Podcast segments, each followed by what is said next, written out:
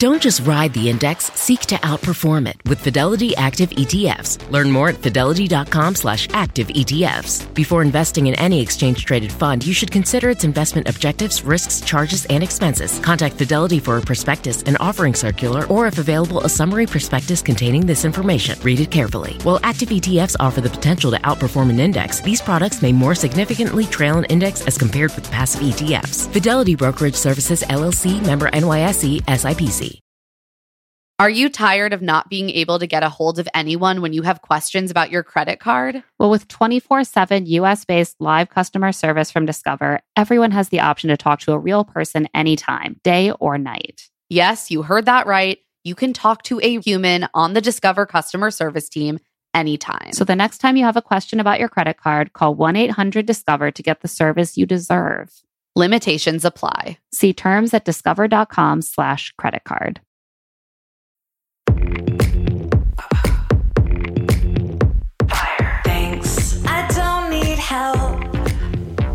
Just watch me love myself. That's all I want. Got what I want. That's all I want. I'm not sorry. I'm Claire Fallon, And I'm Emma Gray. and this is Love to See It, an obsessively detailed recap podcast about reality dating shows like The Bachelor and other pop culture that makes us laugh, cry, and curse the patriarchy. We can't live with these shows and we can't live without them, but we can break down every juicy moment and unpack all the weird messages these shows send us about love, sex, and dating.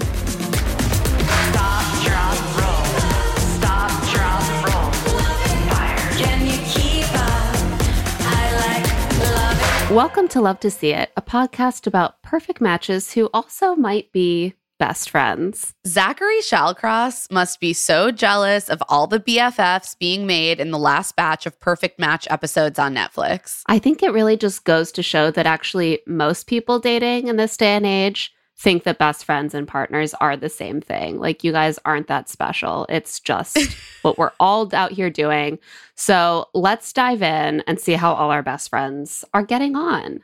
Yeah, we we get to the end of season 1 of Perfect Match in this batch and I am excited to talk about how everything ends up and a lot of man baby behavior that happens in in the meantime. Yeah, the action like actually picks up toward the end of the season. Yeah. There's there's a lot of frenetic like switching and dastardly deeds. So we're at episode 9 when we pick back up with this drop and we're we're we dive in with just some drama. Like basically Francesca is currently paired with Abbey and Damian with Inez. But those pairings aren't very stable, let's say at all. at all. And where we pick back up is basically a drinking game that leads, of course, naturally to Damian stripping down to his birthday suit and jumping in the pool, which is like all it takes to make Francesca completely question on matching with him. She's like She's stunned by the sight of his penis. she's like I saw a tiny tiny bit of his dick. Not even the full dick because he was covering it. well, we don't know. Maybe she snuck a full shot in. That's true. That's true. Everyone is very careful as they're like going to skinny dip to cover their their black Yeah. box bits besides the ass because Netflix is in support of a full ass shot Yeah. and jump right into the pool. A bunch of people, including Kariselle, get naked. She's like, I shaved my hoo ha to fuck. Kariselle's always just saying stuff like this that Kariselle's iconic. it's just like the most normal thing that like literally everyone on the show probably has a completely hairless hoo-ha at all times and she's just like look at me i did this crazy thing i shaved my hoo-ha to fuck. And it's like Kariselle just making content out of basically nothing that's what she's a genius at. And so everyone follows Damian into the pool and starts making out. Francesca's like mesmerized by damian's penile glimpse and white buns but Damian is trying to get even more of her attention by romancing Inez. He's like picking her up, he's twirling her around the pool, constantly glancing over at Francesca to see if she's clocking this, which she it's so- is.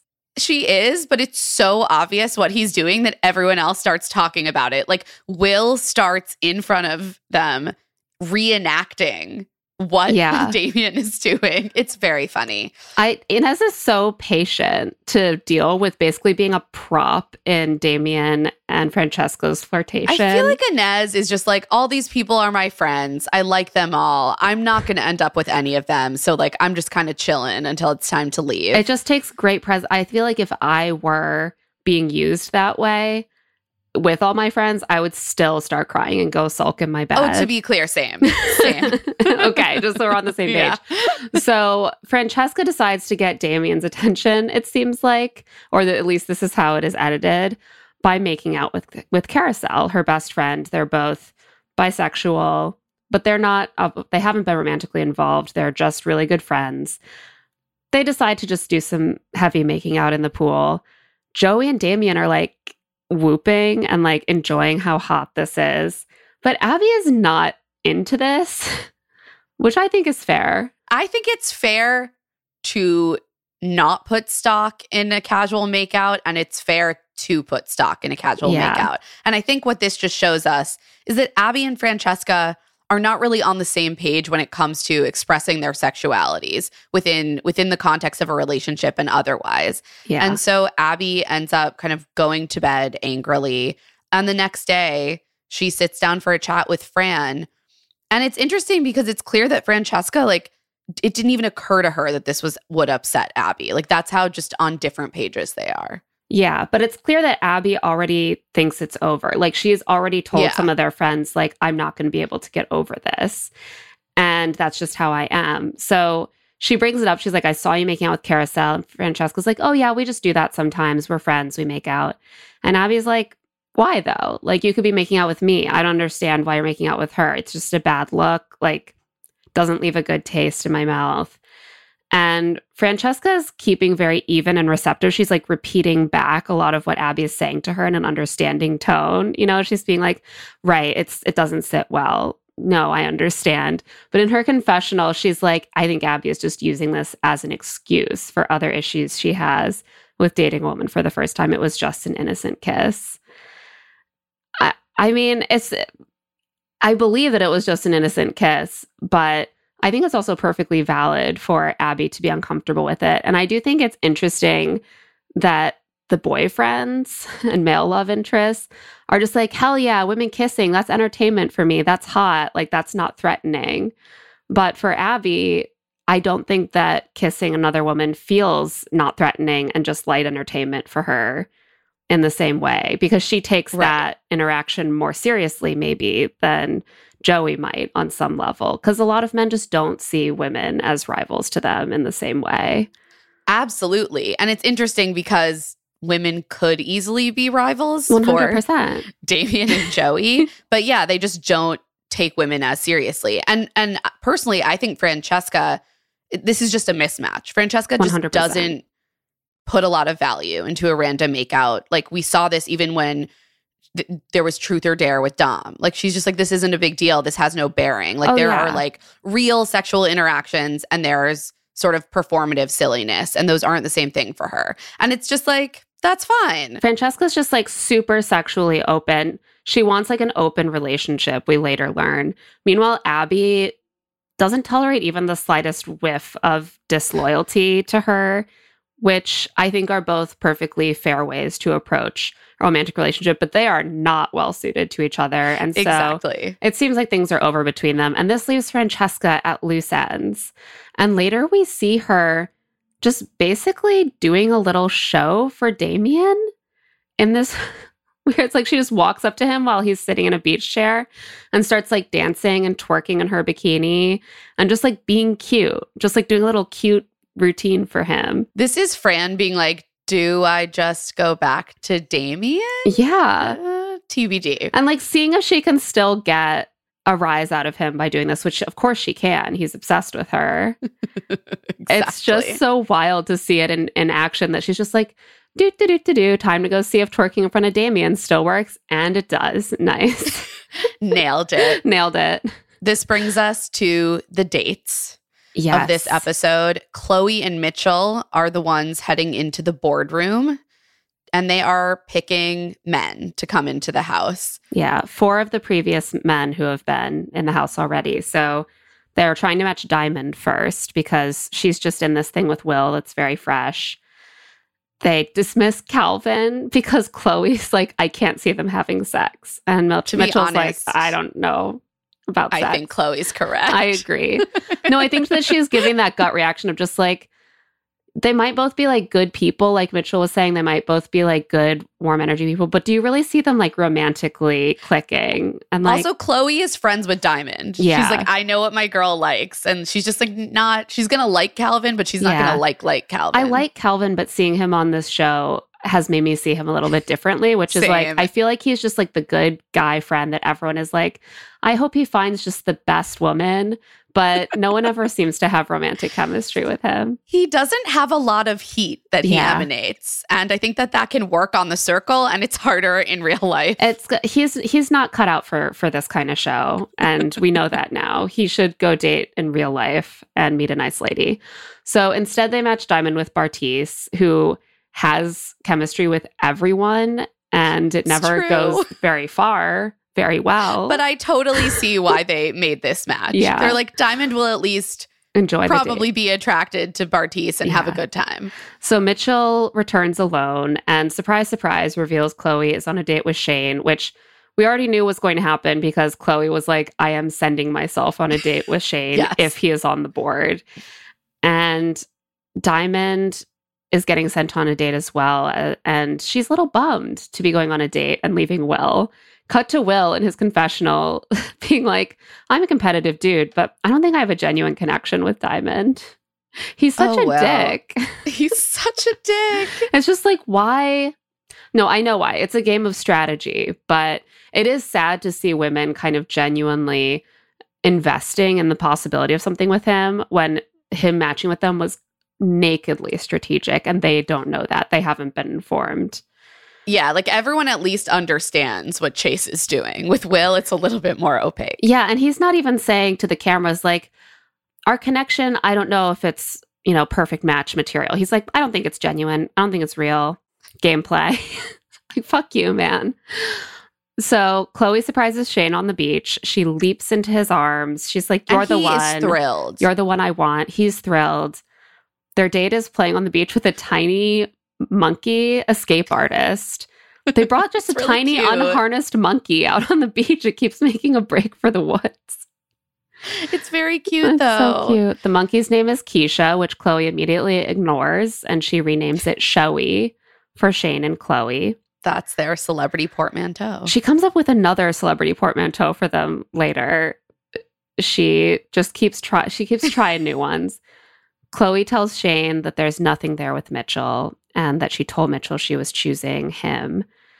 And she's like, You weren't the second choice. I just needed to make sure with Mitchell we didn't have much closure with our relationship. We need I needed to really have that finally before exploring with you. I'm just going to point out that this would have been a great opportunity for Shayne to share any misgivings he had, to talk anything through. Yeah. He's been given an opening. He just seems glad to be there. Like he he says, I think that he's a little afraid. Of course, he's like, "Yeah, I'm so glad Yeah. to see you," but of course, there, there's some fear there. But they don't really dig into it. He's just like glad to be picked, glad to be on the team, hoping it goes better this time.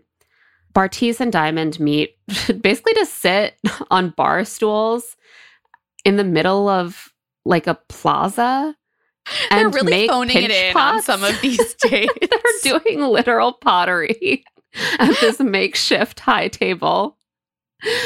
And she tells him she has her own jewelry line. And he sees the synergy because there's nothing Bartise loves more than a woman who could be both romantic and a business partner. He's like, I also love jewelry. If we matched, we could start a men's line. It seems to be actually the thing that he likes the best about women, other than their hotness.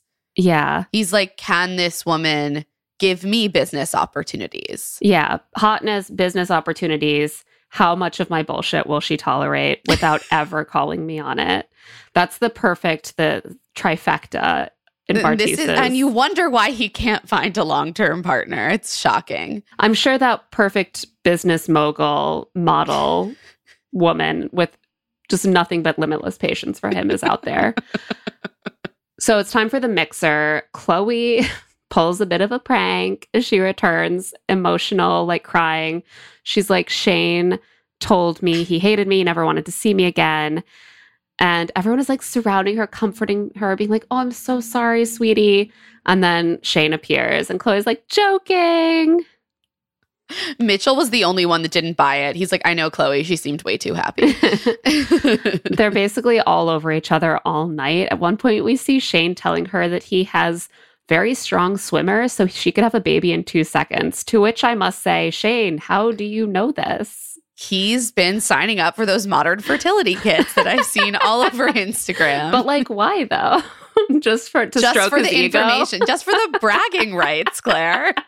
Can you imagine? It's like women going around and being like, I have the best follicle count. I I, I, have incredible A- AMH levels. I just I was like, are you confessing to having like multiple oopsies right now? Like, what, what is this conversation we're having? I am going to start bragging about my follicle count. I don't know what it is, but no one else does either. So You're like, I'll find out and let you know. And if I don't find out, I'll make it up. I'll make make, it it, sound impressive. Nick Lachey then appears and tells the group that it's time to get serious. So this is the first mixer where basically, if you don't think your perfect match is in the house, you need to leave at the end of the night. There's no more like just match with someone and stick around. It's it's real. You got to pick a perfect match. And so it's it's time to like jockey for the top the top options. Uh, and Francesca is single and this and so is Abbey. So so there There's- this feeding frenzy around Francesca. There's always. basically not a man who comes into the house other than like Joey, who isn't always looking for a moment to just like get on in there with Francesca. it's, it's Even if she's given zero indication that she's into them, like Nick. And I want to say that Joey had just already been there, done that, and was like, That's that true. didn't end well. Anyway, moving on. So Will has clocked that Francesca is single. It's time for him to pounce. I was thrilled with this because I called Oh, this. me I was like, they are very compatible in how they look Are at the game. the game. I agree. She thinks he's hot, like they should try things out. He agrees. So he sits her down and he's like, We're very similar. And she's like, We are very similar. We're both confident, some might say arrogant. We both have a really competitive mindset. And we bring that same energy that no one else is really bringing, like villain energy, like hardcore, cutthroat villain energy. Will really makes a play. Oh, He's yeah. like, look, all the guys have things to offer, but do they have what I have to offer? No. It's like I will bring you the best deal. I'll cut costs. He's truly like a vendor bidding on a contract. He's like, here's my business plan, here's my PowerPoint. The thing is that Fran is a little different from Will in that, like, she can't just 100% ditch someone she had some level of commitment to in the way that Will can. Like, he's full cold blooded. And she's like, I would have been into this, but you're kind of in here too late. Yeah. Well, she also understands the strategic value of loyalty. Like yes. People Such like Chase who are just like or Bartise who can't be relied on, they don't necessarily stay in the house. Right. the It's not time. like Will Bartise or Chase really had the best run. Right. They're too cutthroat. People need to feel like they can kind of rely on you. And Francesca is not willing to cut bait immediately. Um, but also, she does get emotionally attached. She likes Damian. And Will, she's like, if you'd been here from the beginning, we would have smashed this thing together. But like, you're coming in a little late. Yeah. I've got attachments. So they they sought they put a pin in that conversation. Abbey grabs Francesca and is basically like, I think we're over after the kiss. And Fran's like, yeah. Yeah. But this is a good follow up conversation. I feel like they kind of reach a place of understanding where they're both just like, neither of us really did anything wrong, but we aren't a match for each other. Yeah. Francesca really puts a lot of weight on how Abbey's new to dating women. She's like, I was trying to treat you like little baby bird and not pressure you or touch you, and something got lost in translation.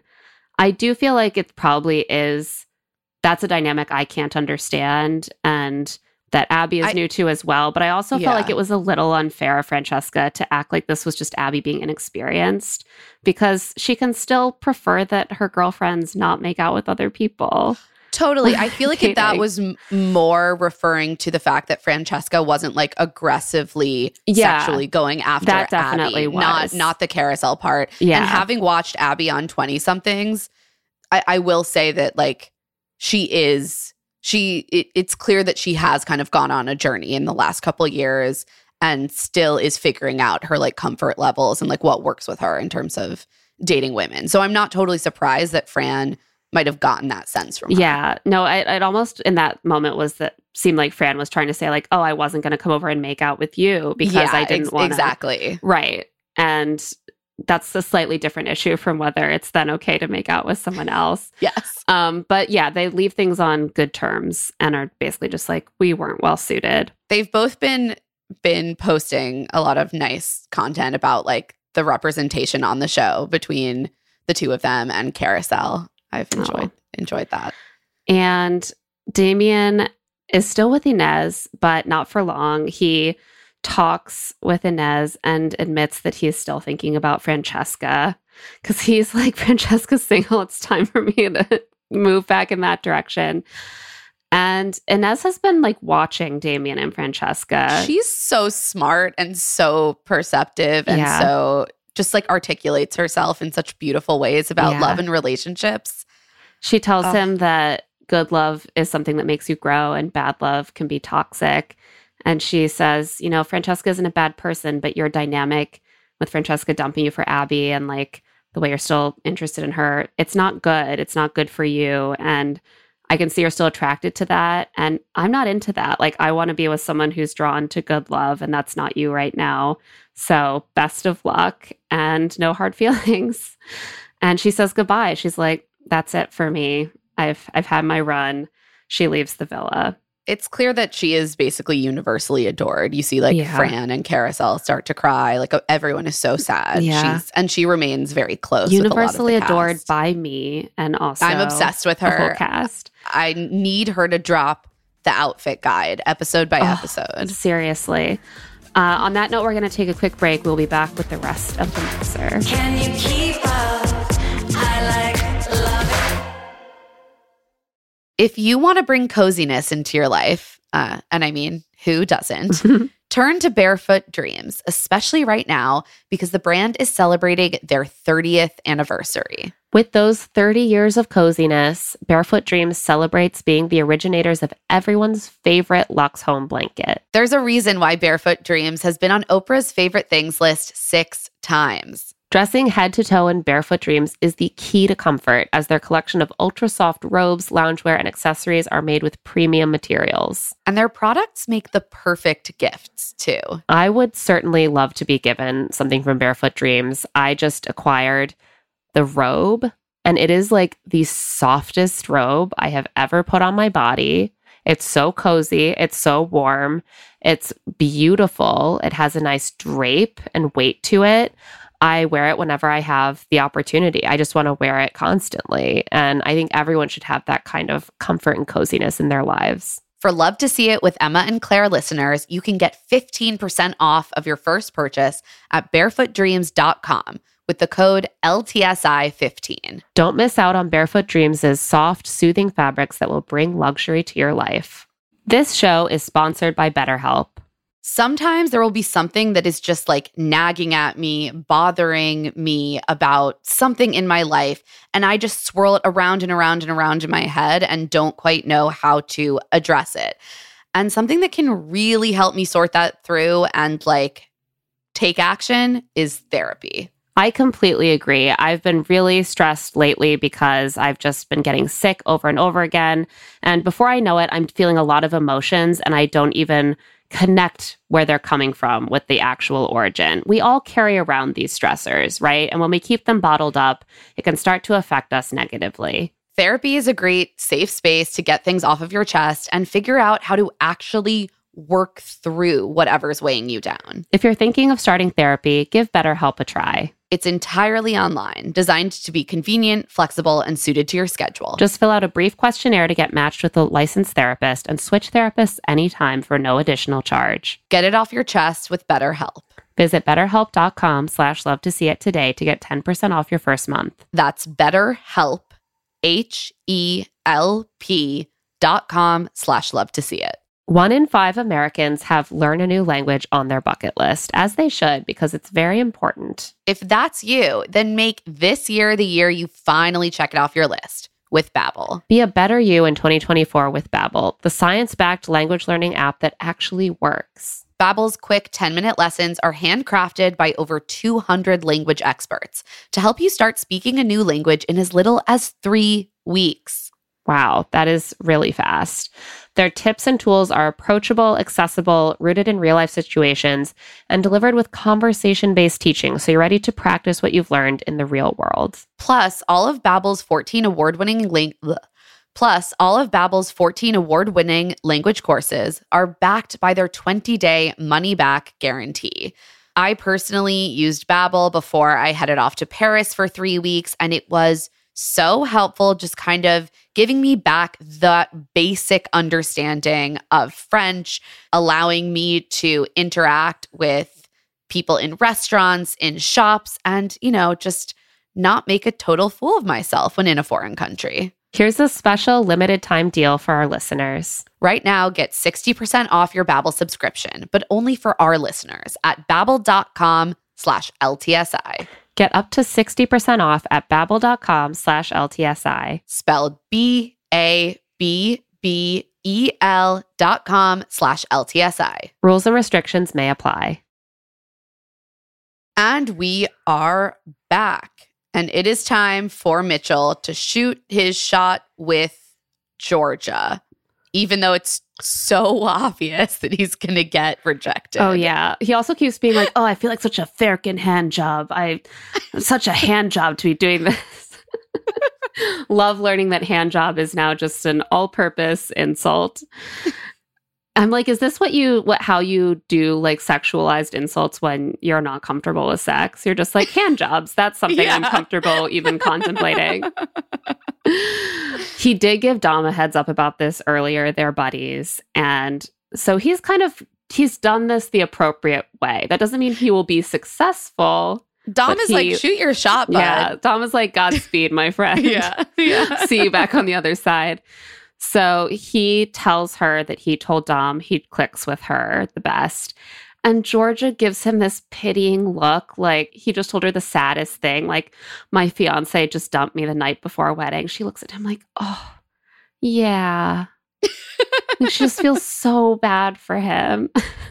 And she's like, look, I'm close friends with Chloe. Dom and I are solid. And Mitch is like, well, had to shoot my shot. I'm going to go now. yeah. so he's he's out. I think the minute he sees that look of pity in her eyes when he He's like, has- I know. I think I think like, he yeah. almost kind of knew before he even did it. But he's like, I gotta You go on this, I just have to do show this. and you're like, am I really to leave without even having the anything? conversation. Yeah. Yeah. So next, uh, we have to deal with the Bartise, Abbey, and Will sort of cluster.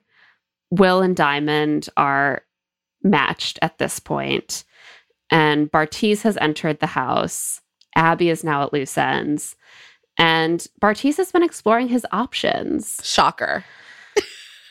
At the beginning of the night, Bartise's hobby is exploring his options. He's like, at the beginning of the night, Diamond is at the top of my list. She's obviously she's the most recent hot woman he's talked to. And that won't be the case for long. So good luck to Diamond. It literally means nothing. Like he loves to use this. He's like, right now, I would pick you. And I'm like, Bartise, that means nothing. That just means that she is literally the person you're talking to right now. Like, if she lets you talk to anyone else, that power ranking will immediately shift. Exactly. So he'll he ends up pulling Abbey aside to chat, and they have a flirtation that mostly consists of just blushing and smiling at each other and being like, "I'm vibing. Like this is such a vibe." And Diamond clocks this and decides to pull him for a chat to try to match with him before it's too late. Uh, because part of it is just getting in there early, especially with. Bartise. And she heads off to find him and sees him kiss Abbey. And she's like, okay, well, that's rude. Um, probably should have told me that he was exploring other options so I wouldn't be looking like Boo Boo the Fool on damn camera. This I is love the thing. Diamond. Everyone is always exploring their options. And somehow it is just Bartise who is constantly doing it in a way that ends up upsetting and offending the, the because other most women. people are like, hey, this is how I feel. Like at the beginning of the night, it kind of seems like the couples generally have a check in.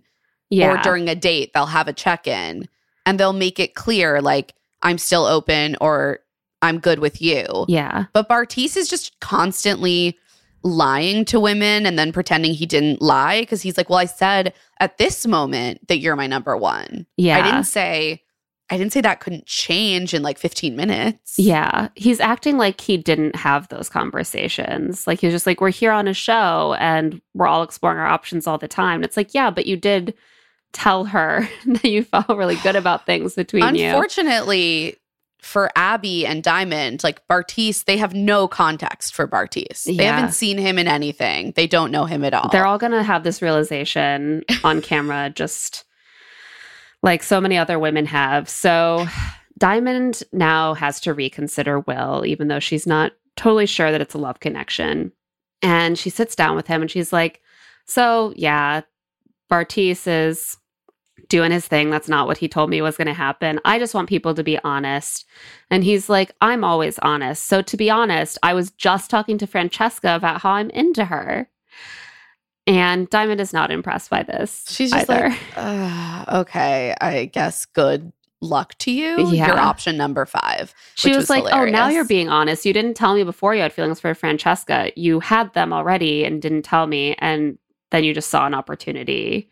She's like, he's like, "Everyone's just hiding shit." Will's just like, yes. and he's like, "Yeah, I was just telling her I, I'm an option," and she says, "Well, I hope you might be that option since you're number five. And then she leaves with her out. head high, Yeah. heads out of the villa. I assume to go find her other friends. Damian tells Francesca that he is all in. It's her or bust. He says, You're my ride or die, which I don't think you get to decide for someone else. I'm also like, if she was your ride or die, you would die. she already left you. and she is not quite as all in as he is. She's torn between him and this beautiful temptress of a blonde Hercules. Will. She thinks Like, Will is she's- so hot. Yeah, she says that, but then I'm like, I don't think she's actually that torn. No, I think that what she feels with Will is mostly more a bit of maybe regret that they didn't get to have something earlier in the process. Right. And now it's sort of like a wistful, like the road not taken, but it's clearly not going to happen. Joey, however, sees that Damian is talking to Francesca. He's with Will, and he's like, if you want a chance, you got to go now before they match. And this is where, if there was any chance of Francesca going with Will, that's completely shattered. Will basically shits the bed. It's wild. This is the most inept steal I've ever seen on a reality show. Will is like, I'm the most confident man around, and then proceeds to just like awkwardly stand over Damian and Francesca and like mutter. the way that he like lumbers over and looms over them and very incoherently he like grabs Damian's hand for like a man hug. And while he's doing that he's like oh just just sit still for a second just have a second to talk with her. And once Damian figures out what he's asking he's like sure after Damian leaves he remains standing over Francesca and starts nervously muttering being like, "Oh, I didn't want to interrupt. People were telling me you just come over, and I just like didn't know what was happening, so I didn't want to interrupt." And she's like, "I literally cannot hear you. Like you're whispering. you're like standing over me, whispering." and you can just see her attraction to him kind of like It's, like, curling up and withering. you can see Francesca get the ick like So in real quickly. time so many times over the course of. Honestly, it's really satisfying. I love seeing men rejected by Francesca. I find it very satisfying. This is the root of why you're such a Francesca fan, I think. So many Yeah, like- opportunities to see a woman rejecting a man. exactly. It's really exactly that's what I like best about her. And so finally he sits and slightly more clearly is like, so what's the deal? Like, are you staying with Damian or not? Which is also like if you're really trying to make a play for her, not an appealing way to compete with Damian. And she's like, "Yeah, man, I I am." Like, yeah, she's like, yeah, I'm he's gonna like, see "Okay, it through. I, I guess I'm gonna go." Bye. Just a disaster. Well, you can see the minute that Will is genuinely interested in a woman, or at least like thinks, wow, this woman is really hot and impressive and not so totally beneath me, he just crumbles. Like all of his confidence and bravado with women is clearly based on thinking that they're like less than him. And with Francesca, it all goes away. So at the end of the night, Francesca and Damian are matched, Georgia and Dom, Abbey and Bartise, Shayne and Chloe, and Kariselle and Joey. And that brings us right into episode 10. And we start with the compatibility challenge. The couples will be going into the boardroom one by one, answering questions about each other and their relationship. And they're answering questions like, True or false, your partner wants to get married in the next two years. And for some reason, Francesca guesses false about Damian, even though he literally went on an instant marriage show like two years ago. and she is wrong. He does want to get married. And Damian is surprised to learn that Francesca does want an open relationship, which seems troubling, like maybe something they should have discussed. Also, I'm like, I'm not surprised to learn that Yeah. Francesca wants an open relationship.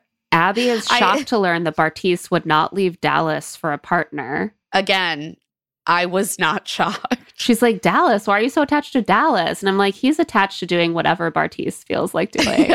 Also, I was like, ah, right. We do know Bartise better than Abbey because we've watched him on three different shows now. Yeah, Bartise is basically part of my social circle at this point. um, the final question is Your partner thinks they found their perfect match. Abbey and Bartise really struggle with this because they it just is- matched. It is rough. It's like how Oh, it's a rude how question. do you take that? It's a Yeah. very rude question for the two of them. They're like, I mean, no, but as of now, sure. Like I I don't They're know how I would have they have to answered do this sort of little psychological game of like, well, obviously we're not at the point where we can confidently say that, but what will make the other person feel like I'm on the same wavelength as them? And they And both they just- guess. and they guess wrong. and they guess wrong. Bartise guesses false. Abbey guesses true. They're both horrified and like embarrassed. And the final results come in. And of course, they came in last. Damian and Francesca came in fourth, although they have known each other almost the longest. I think compared to Joey and Kariselle around this, maybe around the same amount of time. yeah, I agree. Joey and Kariselle win. They are just like by far and away the most real couple there. Yeah, like the others are all just like reality show contestant couples, and I actually feel like Joey and Kariselle have a I mean, Joey and. Kariselle actually kind of dated on and off before. It's exactly. like, yeah. and so they they win the date, which is an opportunity for Joey to tell her that he's ready for them to talk about moving in together, which is a huge step. Just talking Laying about little it. breadcrumbs, Joey. And the two losingest couples are extremely shaken up, especially Bartise and Abbey. Abbey. Oh my God. They have to sit down and discuss the way that they each interpreted the perfect match question. This was excruciating. Was rough. she has to be like, don't worry, I'm not trying to marry you right now. It just means like I fuck with you. And when like false, that felt like saying, I don't want to see where this is going. And Bartise is like, well, no, it just meant like I can't say that it's a perfect match right now because we're not sure. And she's like, oh, it still kind of feels like a hard rejection, even as you're telling me that. And they just, Abbey is sort of inflexible. Like when she, She is. feels hurt, like all her defenses go up, and it's very hard to talk her out of that. which sometimes really serves her and other times does not. Like I think in this question, she in this conversation, she could have been a little more flexible. A little more At, flexible. at other times, she's just inflexible enough. you have to start to learn, and it's hard in an environment like this, of course, where you're on TV and like everything is being judged, and you're like, oh, am I going to look stupid? But you have to sort of learn the difference between like, this is me protecting myself truly and like protecting a boundary, and this is me just like refusing to have a conversation about each other's intentions. So that the day ends badly, but having slept on it by morning, they're both feeling better. And Abbey says it's good. Like I was just processing. I understand. So they're now. still together. Meanwhile, Francesca and Damian are also in this weird place. It seems like Damian is like, yeah, it's cool. Everything's cool. But he's just been kind of Yeah. stewing on the fact that she said that she would be interested in an open relationship. Yeah, Damian. I do. Everyone feels for him in this relationship, and and I do too. But it's also like he's doing it to himself. Everyone's like, I wish he's such a sad puppy. I wish he could find someone to be happy with. But you can see him at every point making the calculation of like, if I'm going to have a girl this hot, this high status, Mhm. these are the compromises I have to make. I just have to swallow it. And that's not a choice that's making him happy, but he can't let go of getting the girl that Right. everyone He was wants. never going to exit this relationship unless Fran forced him to. Like she was always going to have to be the one to be like, this just doesn't seem like the best match long term. Yeah. And so he's sitting there on the couch with her with the whole group. And she's like, Yeah, I was the only one, I guess, who said I wanted an open relationship. And he's like, Yeah, if we had an open relationship, I could just go out and hook up with some girl and never tell you.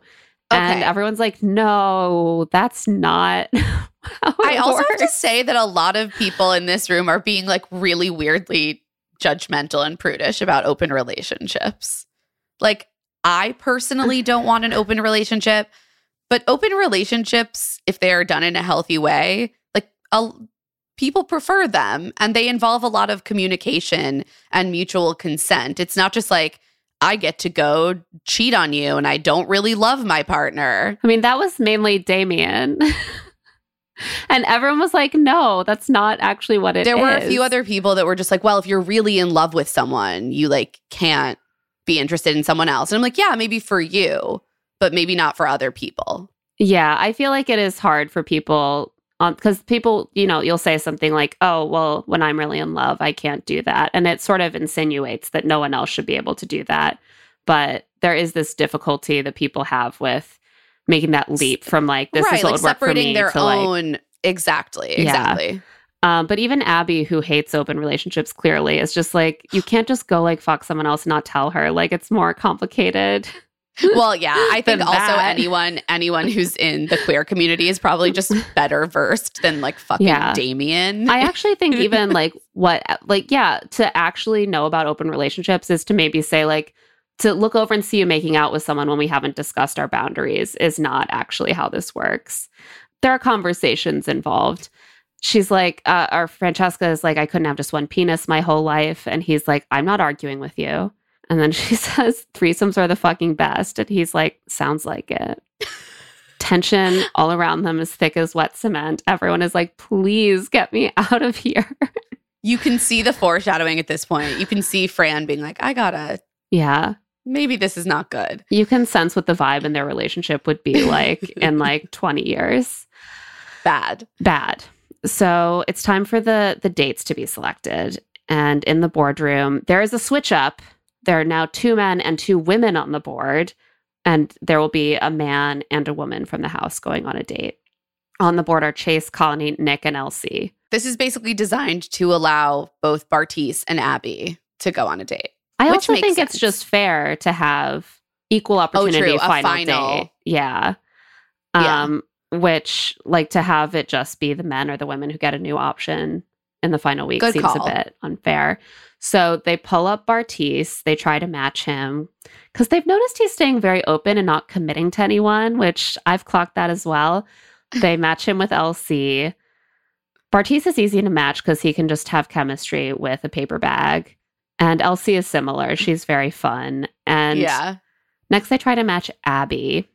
Kariselle decides that she would be toxic with Chase, but she's like, maybe she'd be a good match with Nick. They'd have cute kids. And Joey says, I think they'd have really ugly kids, but that's besides the point. Rude, Joey. Rude. You're one to talk. Um, you never know uh, what kids will look like, but I think they could have cute kids. I agree.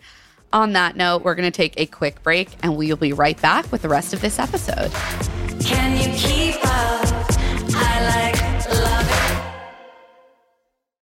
Okay, so you got engaged. Congrats. Now you may be wondering what comes next. If you're planning a wedding, the first thing you need to know about is Zola. With Zola, you can plan your entire wedding in one convenient place. From the day you get engaged and search for the venue to the day you send out your save the dates, make your registry, and even taste your cake.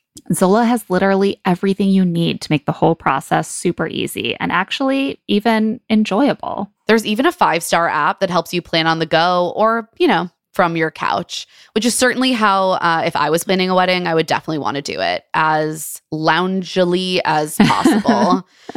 so important. I also just know myself. I I know that planning any kind of event, like even a birthday party, can get very stressful. And so it's been really cool to see friends use Zola. It really seems to make everything a lot less stressful. And as a frequent wedding attender, I love to be able to hop on that Zola registry and just purchase a gift. Easy peasy. I know I've done it. I won't forget. Thank you, Zola. Yeah, everything's all in the same place. It's perfect. Start planning at Zola.com. That's Z O L A.com. Article believes in delightful design for every home. And thanks to their online only model, they have some pretty delightful prices too. Their curated assortment of mid century modern, coastal, high Tyler Cameron, industrial, Scandi, and boho designs makes furniture shopping simple. Plus, they're dedicated to really thoughtful craftsmanship that honestly stands the test of time and looks good doing it. Article offers fast, affordable shipping across the US and Canada. Plus, they won't leave you waiting around. You pick the delivery time and they'll send you updates every step of the way. I have long been an article girly, like every room of my house my house, my apartment, you can see article furniture in. Most recently, we updated our balcony, you know, just in time. It's finally balcony season Yes. again, finally warming up in New York. And I have been out there with my coffee, sitting in the Toady Beach Sand dining chair. Which is a great little lounger for a small space. Again, New York City apartment and uh, it just really like elevates our deck. That and the ottoman we bought to go with it, so comfortable, so chic. Also, can withstand a whole lot of rain. So important. Article is offering our listeners $50 off your first purchase of $100 or more. They're having their Memorial Day sale from May 13th to May 27th, which would be the perfect time to use your store credit on top of sale prices. To claim, visit article.com slash LTSI and the discount will be automatically applied at checkout. That's article.com slash LTSI for $50 off your first purchase of $100 or more. And we're back, and it's time for the dates. So Abbey meets Nick for beach bocce. He immediately recognizes her from the show that she did. He he seems to have done a lot of research. He is like prepared. I mean, this makes sense. He did start the show by being like, I put all the women into an algorithm. yeah, he's a data guy. You think he wasn't going to research? yeah, he's hacking this. She is so embarrassed that he watched it. But aside from that, they seem to have a really fun time. She's still focused on Bartise, though. Like, she's a loyalty gal. She's like, until Mhm. you have betrayed me to the point that I can never forgive you, you're my person. Bartise, however, is not a loyalty guy, and he's meeting Elsie in town. He's like whatever the opposite of a loyalty guy is. they walk through the streets, they write their names on a love lock and like attach it to a railing by the water. They have a good vibe together. No surprise there. Yeah, as you said, it's like both of them could kind of talk to anyone. So this just Yeah. it works well enough. And then it's time for the mixer. And once again, Nick Lachey informs them that if that their perfect match isn't there that night, they do have to leave the house. Everyone is decked out in their finest. Francesca is in a dress that requires everyone to be on nipple watch, which is kind of the style on these shows. Chloe is in like a black sparkly crop top with the puppies out for Shayne. And this Love is, I love this moment. He's like, Well, what about in Chicago? Like, if it's cold, what would you wear? And she's like, Full black, leather, sleeveless, zip that goes all the way down. And he's like, I was like, Chloe, Hell yeah. I think you gotta wear sleeves in know, Chicago. You're gonna be so cold. I'm worried. Uh, so it's basically like a, a costume that she's described. I'm obsessed. So Elsie and Bartise join the mixer, and then Nick and Abbey Shayne is thrilled to see Nick. He's like, My dear friend, I will rip his heart out. I will mess his teeth up. I will knock his brains out of his skull if he even comes close to touching my girl. I love male friendship. It's so beautiful. it's so sweet. Bartise and Abbey reconnect, and she says, The whole time I was with Nick, I was just thinking about you. And Bartise, Shockingly says the same. This is the most loyalty we have seen out of Bartise all season, and it won't Yeah. last long. honestly, I would be insulted watching this back as LC. I would be like, The one time you didn't want to fuck over. Although I do think I'm like, what was production doing to just be like, well, we got to get Nick and Elsie in there at the same time because they have a history. Yeah. Nick and Elsie are definitely excited to see each other. He apparently Abbey was not on on Nick's list, although he did watch the show. But guess who was? LC. They had been. They follow each other on Instagram. in each other's DMs before. She's like, I would just love for Nick to magically fall in love with me. It's almost like they're not that interested in the people they went on dates with. They're they're just excited to reconnect. So no one's upset that Bartise and Abbey are back together. Bartise and Abbey are happy. Nick and Elsie are happy. It kind of works out for everyone. I also love getting this little window into like the Instagram social scene that people are in when they come off the show, where she's like, I watched your show. And so I added you on Instagram, and then you didn't follow me back until you posted like a poll for your followers, like, just curious, are you single or in a relationship? And I said single, and you immediately added me back. And Nick is like, oh, yeah, I don't know. It Hmm, must hmm, a coincidence, I Uh, think. weird. I was like, damn, that sounds stressful. Uh, meanwhile, we have a fun little sidebar called Operation Clichane. I loved this. Chloe, oh my God, Chloe, Chloe. is such, She's like Such a a middle schooler with a crush at heart. I'm obsessed with her. She's so pure. She's decided to use Shayne's love language to express her feelings for him. I guess it's words of affirmation. And she sits down with Georgia to plan this during the day. And Georgia's like, So you're going to write him a poem? And Chloe's like, No, even better, a rap. It's not a rap. And It's it's, not barely a better than a poem. It's barely a poem.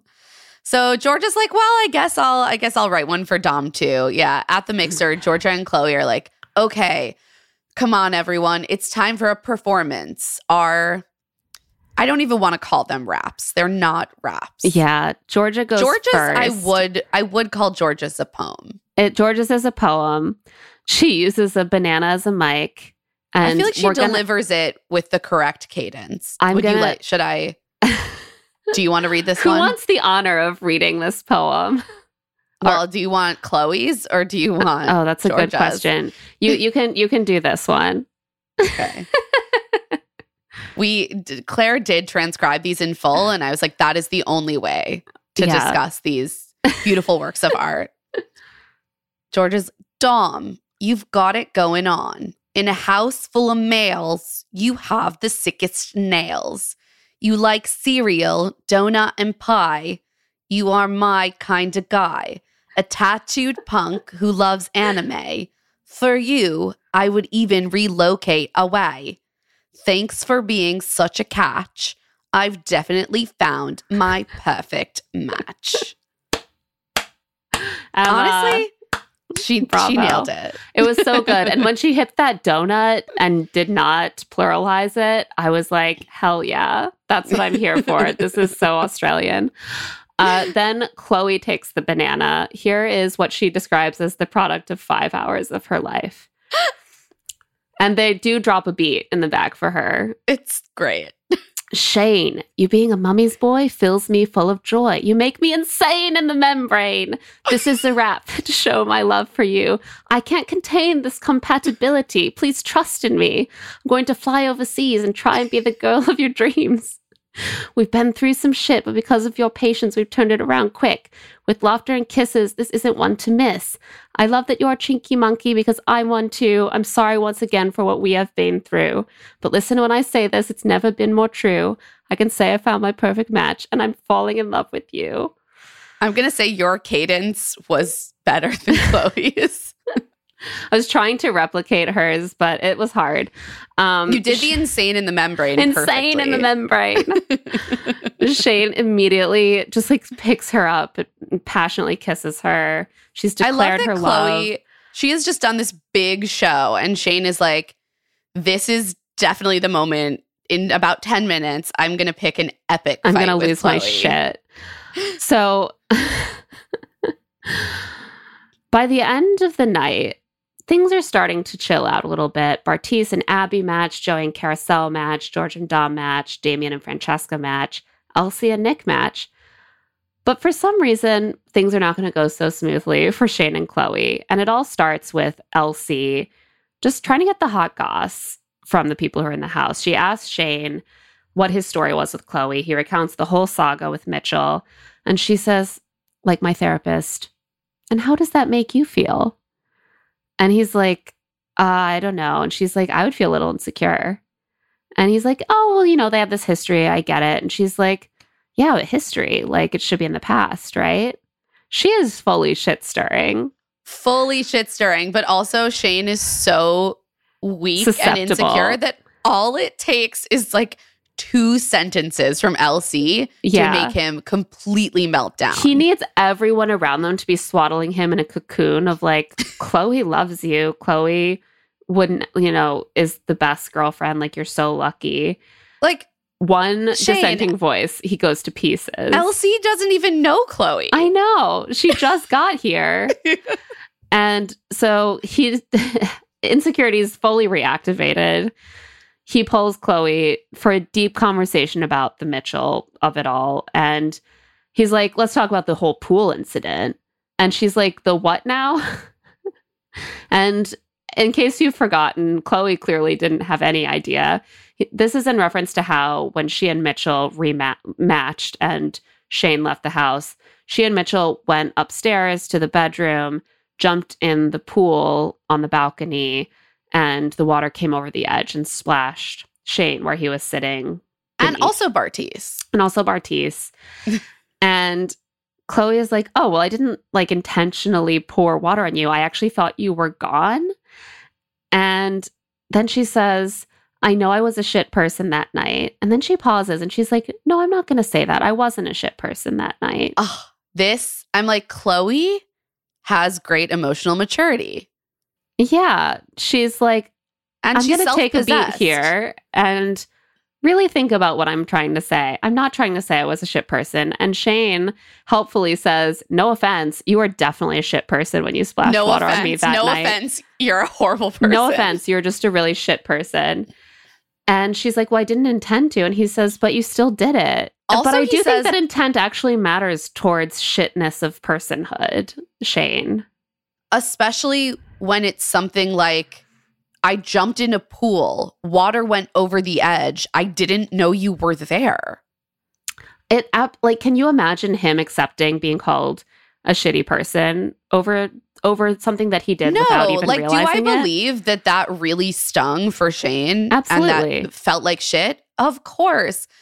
But Chloe's not a shit person as a result of that. Like, you can It's have really- been embarrassed and also she's not a shit person and she's also been very open to discussion about what happened with her and Mitch. Yeah, he it, you can see him like trying to double down and be like, "No, you should loathe yourself. You should be demeaned."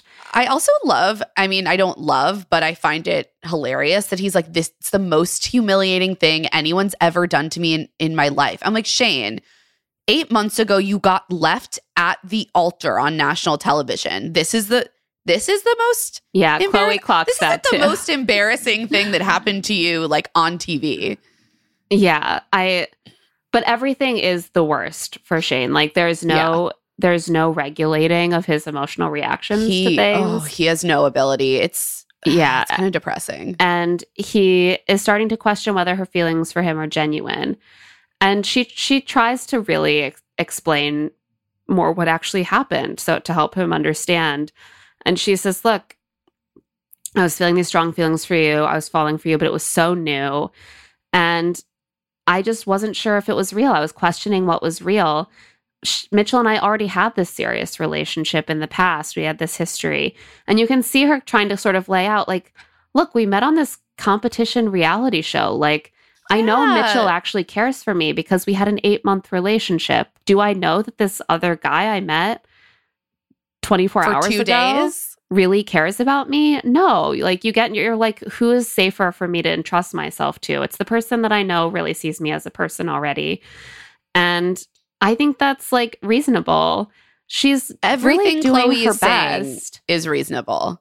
Everything she says is reasonable. And I say that as someone who, like, when she gave up on Shayne for Mitchell, was like, really? You want to get back with this guy that broke up with you?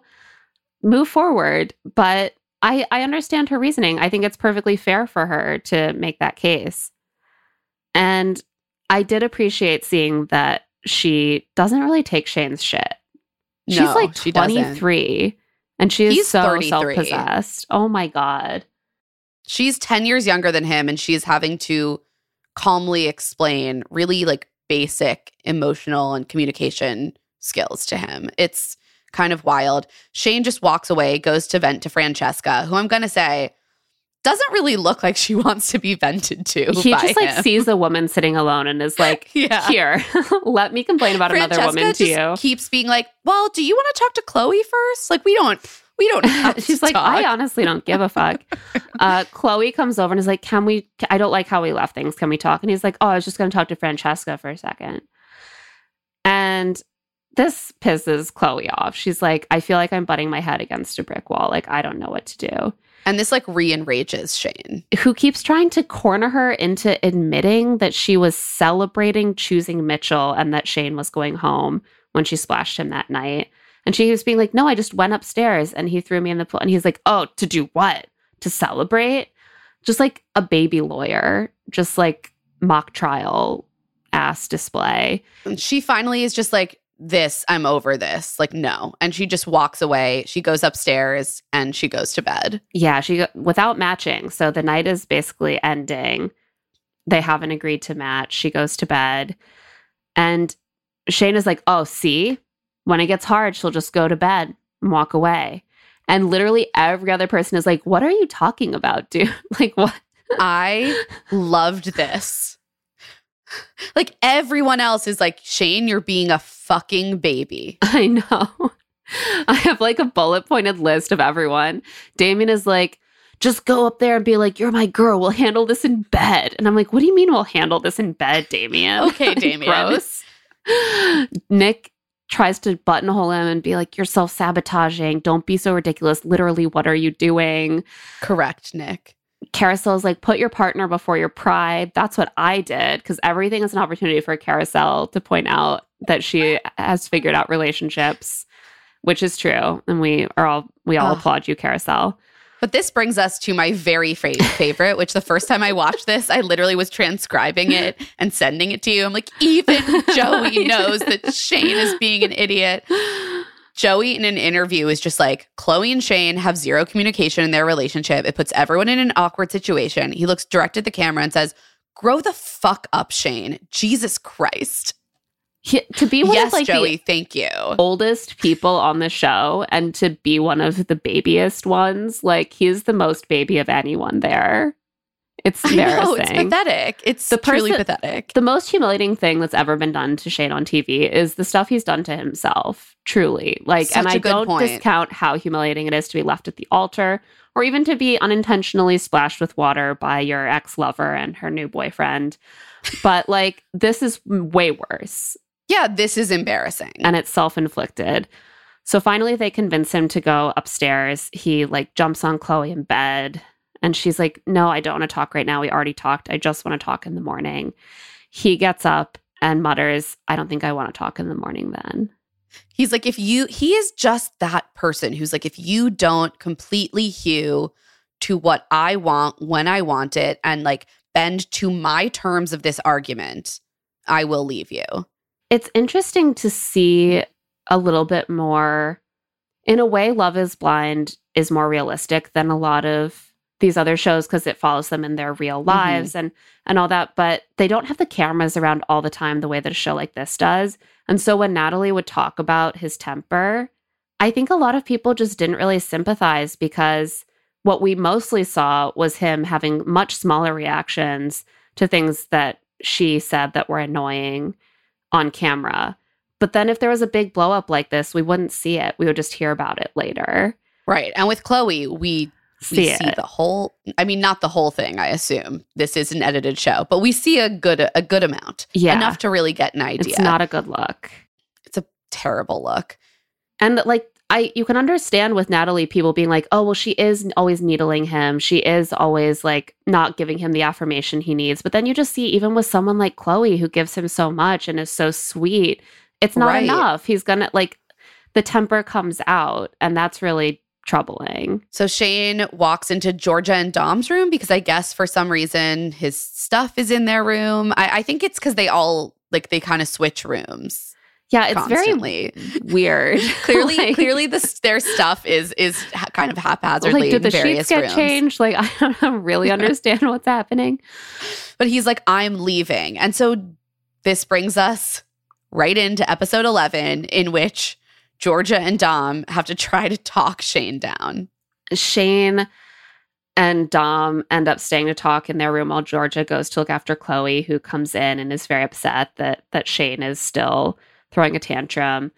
And Dom sits with Shayne while Shayne is like, I just like um, it's think about it. If she's with two people that quickly, like it just doesn't.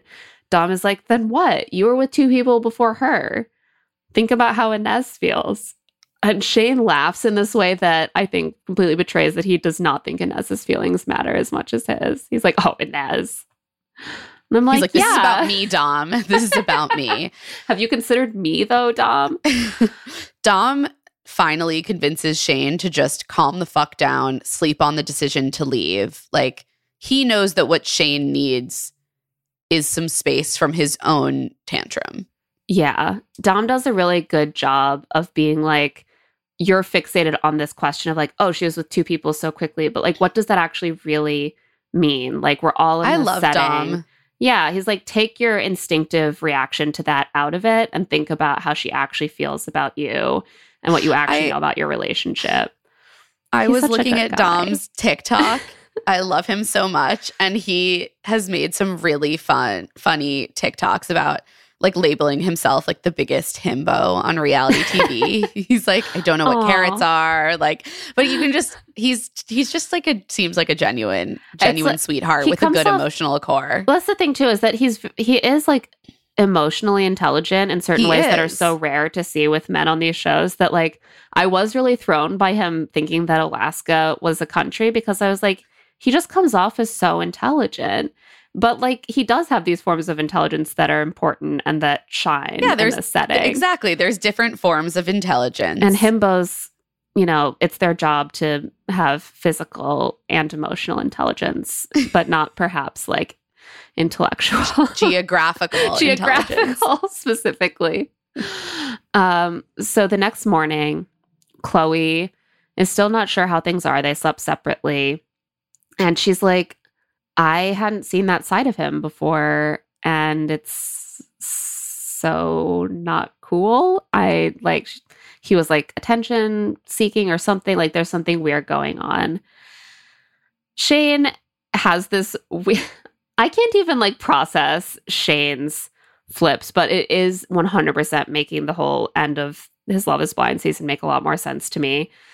This He is was, like, pattern. Enraged the night before, and now he's just like sheepish, but he doesn't He's seem like, that shaken by it either. Like, he doesn't seem to think, like, oh, well, Chloe's not going to want to be with me anymore. I really fucked up. He's just like, whoops, like, because I think he's like, well, like, this is my emotional process, and he's never really been forced to change that emotional process. So he's like, well, that's just what I do. I lash out, and then I have a few hours, and then I'm good, and everyone Yeah. else should be good. He's like, I know what happened. I got scared about my feelings. I acted out. Like, I shouldn't have done that. It was all my fault. But he's kind of like got this shit eating sort of half grin on that it seems like, yeah, the weight of how badly he's acting has not quite sunk in. And Chloe pulls him aside. He apologizes right away. He says he's scared of being heartbroken. And he says it was because his feelings were just so strong, but he shouldn't have reacted like that. But his feelings were just so strong. I hate this trope so much. This is a thing that men will invoke in order to justify shitty behavior. And it is not a good, not a good justification. And we've seen what how this plays out for Shayne, which is like your two options with Shayne are his feelings for you are so strong that he feels entitled to emotionally abuse you with these outbursts. Or he doesn't care enough to really pay attention to you or invest any effort in you. I'm like, Seems like two oh. bad options. two bad options. Same and guy. I say this as someone who really does see good qualities in Shayne and have moments of affection for him. I can see why so many cool women are drawn to him. I think like we see this with Bartise too. There's something about the Love is Blind guys. They have this side to them that is their front presen- facing babies. side. Their front facing side is so appealing, Emotionally open, emotionally fun, open, fun, warm. mature. And that does so well in like the pods and they make it to the end and they like meet their person. And then as soon as like real world conflict emerges, you just see like, Meltdown. oh, that was hiding this really ugly side. ugly side. I mean, and the the good stuff is probably real too. I Yeah, I think Well, Shayne look, needs a people are fuck ton of therapy. me too. Um, I, me too. Jesus. yeah, and so Chloe says, you know, I have addressed what happened with Mitchell. It was a really hard decision, the hardest one I've ever made in my life. She is only like 23. And she's like, I've addressed it with you multiple times. I don't want to spend the rest of my life like treading on eggshells, not knowing if you've forgiven me. And he's like, I have, definitely. That's in the past. Let's move forward. So, yeah, they're good, but time for a little table setting because Bartise later is going to have his man baby meltdown. we knew it was coming.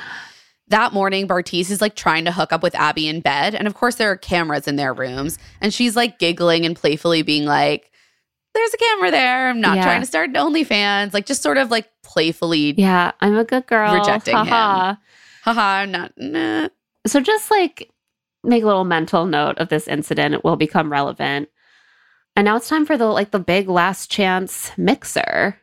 The last last chance. Nick Lachey arrives and brings with him all of the other singles. I enjoy this. I enjoy that they just get to bring back the rejected cast members multiple times. It's great fun. Oh yeah. I mean it and it clearly I love that like sometimes on a show you'll have that thought of like, oh, maybe that person got dismissed a little too quickly. And like yeah. it's nice to have the option of them coming back in the mix.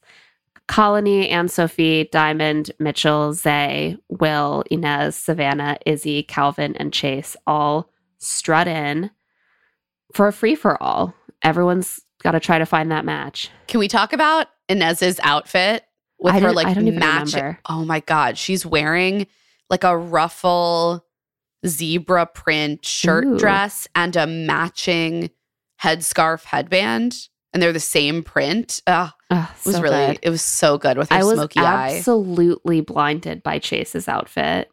He's wearing like short, short shorts and a bucket hat.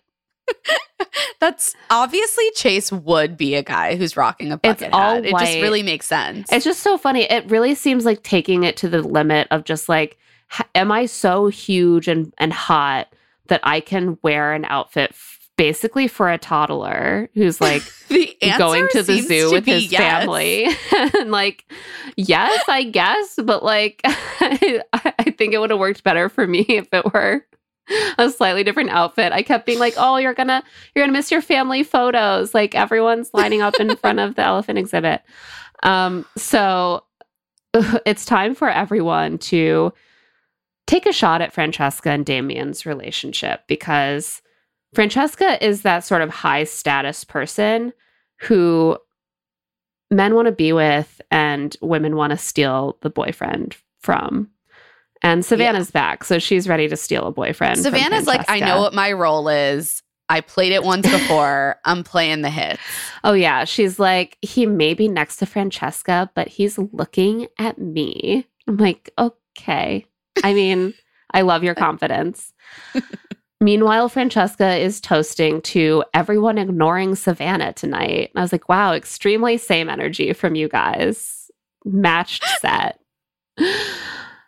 Savannah and Aunt Sophie chat with Damian, and Savannah's really flirting. She's trying to show him, get him to show off his reputedly very white ass, which I've seen, and it is pretty white. Yeah.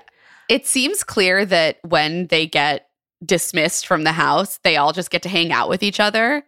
Yeah. So it seems like other people who had left were like, Damian stripped and his ass cheeks were so white. Or maybe she just heard it at the mixer.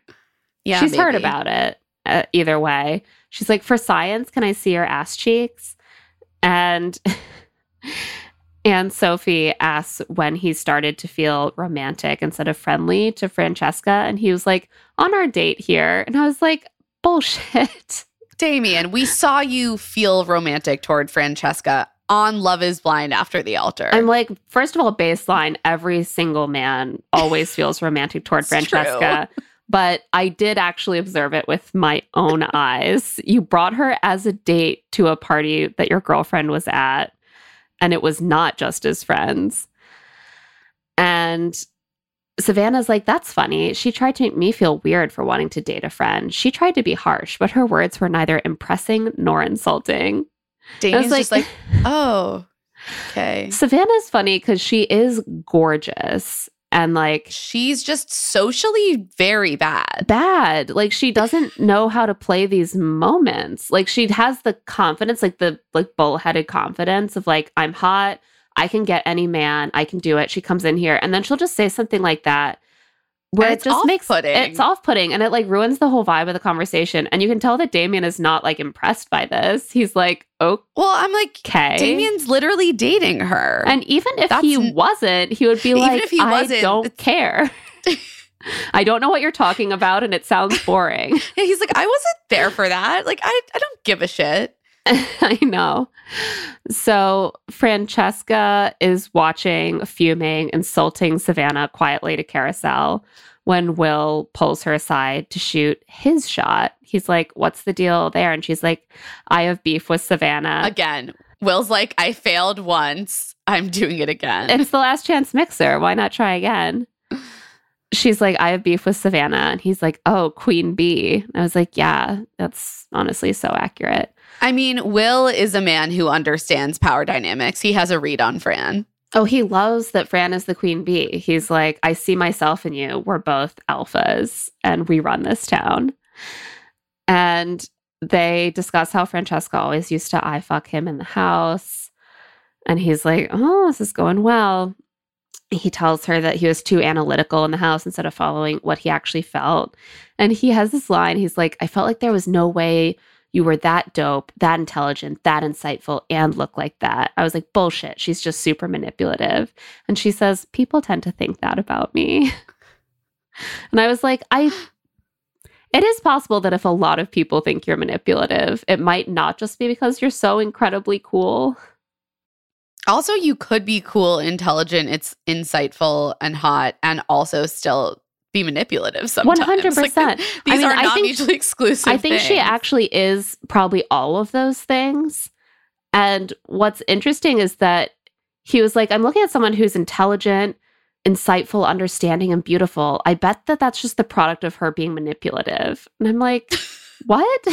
Doesn't Do those make come off- Do those come off from like the same way? No, no, it didn't make any sense. He was just like, I'm gonna, this sounds right.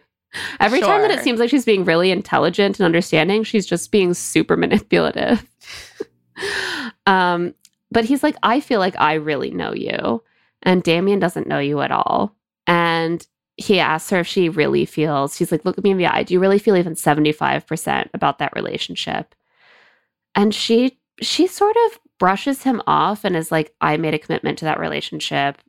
Yeah, I'm sure. But she doesn't sound that fired up about it either. It's clear that she's doubting the relationship, but also she has no intention of like getting Yeah. with Will. right. She's like using the relationship to brush off Will, but she's also like, yeah, I'm in a relationship that's I have to stay in. So please leave me alone For now. for, For now another until couple later hours. tonight. So Will decides to move on to his next perfect match, Abbey, because finding a perfect match is all about Just who will have you after the person you're actually interested in shoots you down? But again, Abbey's a loyalty gal. So because Bartise has not told her that he's going to be out here playing the field, she's like, I'm going to have a good time tonight, but my understanding is that I'm with Bartise. So she pretty much blows Will off too. yeah, they just take a little opportunity to gossip about how hot Francesca is and how much they both like are into her. And meanwhile, Nick has decided Oh to shoot his shot with Francesca. This was this was truly deranged. Like Nick, yeah. Nick. Abbey is like the only interest of hers who doesn't try to do, and Dom are the only ones who don't try to do a, a second run during this. He's like the I'm like, conversation we you've shot your had, shot like three times now, and it never went well. But he still feels like he never really got a chance. He's he's like the conversation we had night one was phenomenal. It was flirty, it was fun, it was exciting. And I'm like, I watched that conversation and any flirty, fun, exciting feelings were entirely on one side of that conversation. and the feelings on the other side were like she doesn't hate you. that she doesn't hate you, but maybe she wishes you wouldn't stand quite so close to her. I don't know. He's like, I never even had a chance. She matched too quickly. This is my moment. And he tells her that he feels like they clicked. And Francesca's like, Damian and I are solid. So Even though they're absolutely They're not, which is amazing. She's just like, but I don't want to be with any of you, like idiots. Yeah, God, imagine that. That must be the weird thing about being Francesca is like every guy's constantly trying trying to date you. So there is this like security in being paired. That's like, God, if I break up with him, I'm gonna have to like. It's gonna be so much Deal harder to reject shit. all these guys who feel like entitled to a shot with me right. the minute that I'm single. Sounds exhausting. Can't tell you how cool it was to be single for like three years and have absolutely no one care. Just so relatable, chill, Claire. That's do relatable to me. so after this conversation, he's like, uh, I think she was giving me flirty eyes. Terminal No. inability to read women has no Truly, idea she what was not. thinking. She was absolutely not giving him flirty eyes. I love watching men have that delusion that a woman being polite to them is flirting. means they're into them. out. Oh, it's incredible. Even as they're saying, I'm in this other relationship and it's solid. He's like, that is promising for me. Izzy swoops in and puts out a bit of a feeler because she was involved with Nick for a very brief time on the show. And he's like, I'm just between Elsie and Francesca right now. Just choosing between my two little options, Elsie and Francesca, who would probably not cross the street to say hello to me. she saw me around town. She's like, Oh, I'm not in there. And he's like, The timing. It was the timing that was wrong. You understand, of course. Like, what timing? They're all on the same timing. Chase is feeling pretty sure about something himself, which is that Damian and Francesca's relationship is bullshit. And he's here in his bucket hat to test this relationship. He sits her down. Look, Chase feels so like- much like a little kid at a picnic table, but just like giant. so true. I'm so struck by Chase because Chase seems so sure that he is like the world's preeminent expert on Francesca. And he has Like, his own no little one- nickname for her. He calls her. Frankie. I think that's in eh, Too Hot to Handle world. I think a lot of them do. Yeah, but like on this show, it ends up coming off as this signifier Oh, of I intimacy. her. I know Frankie. I know her type. And I'm sure that they are friends from the show and like have known each other for a while, but he, the way that it takes so little for men to think that they understand the totality of a woman's Right. selfhood. Like we've already seen Will be like, I know who you are. Chase now is like, I know who you are. Nick is like, I know that you're giving me flirty eyes. No, Chase is like truly like, I am the keeper of knowledge about Francesca's soul. It's so weird. He's like, I don't think you seem like the type to date someone like Damian. And with this very cold face, she says, He's amazing. And Chase is like, uh, uh, but what if what if we could be a perfect match? And Francesca is, looks at him as though he has four heads. She's like, you? what? Yeah, I can't believe even Chase is shooting his shot. Like, hasn't he had a million opportunities? if he's also been, actually like, interested in her. actively, actively mean to Fran and talking shit about her the whole time. Yeah, like they they have like a long too hot to handle universe history. And like now at the end of this random show, he, he even can't take it seriously. He's like laughing the whole time he says it to her. Yeah, she's probably like, "What producer put you up to this? Like, what? What are I you know. doing?" and after this conversation, he's he's like, My theory is that Francesca is the real villain and she just knows how to charm people enough to get what she wants. I don't think that Frankie's type is Damian and she just took it too far this time. And I will say, I think that it is totally within the realm of possibility that he's right based on what I've seen of Francesca. But I don't know if I want to take Chase's word for it either. Yeah, He's got I these little theories. Chase also has like a very cold read on everyone, and I think there's probably some truth to that. Like, I don't really think Damian is the best fit for Francesca. I don't think they're the best fit for each other. I think that maybe she did get a little swept up in it. At the same time, she seems to have genuine affection for him and Yeah. also a genuine feeling of conflict about Yeah. whether they could work. Like, I don't think it's quite so cold hearted. But that conflict is about to come to an end. The battle between yes, Damian, no, Damian is about to be fought in Francesca's mind. this was interesting to me, Yeah, this, this, interaction. I didn't see this coming. Damian, I do think Damian maybe overplayed his hand a little bit because at the beginning of the night, Francesca even says, like, I'm definitely matching with Damian. And then Damian decides that it's time to make things more official than that. Take those good relationship vibes he's feeling from Francesca and make them official. So he takes her upstairs. There are rose petals scattered on the bed, there's champagne. He asks her to be his girlfriend. She And- immediately starts weeping, basically, because she feels so bad. yeah, she's like, there's no one else here for me, but I didn't want to leave with anyone I wasn't 100% certain of. And I don't know if we would work outside the house.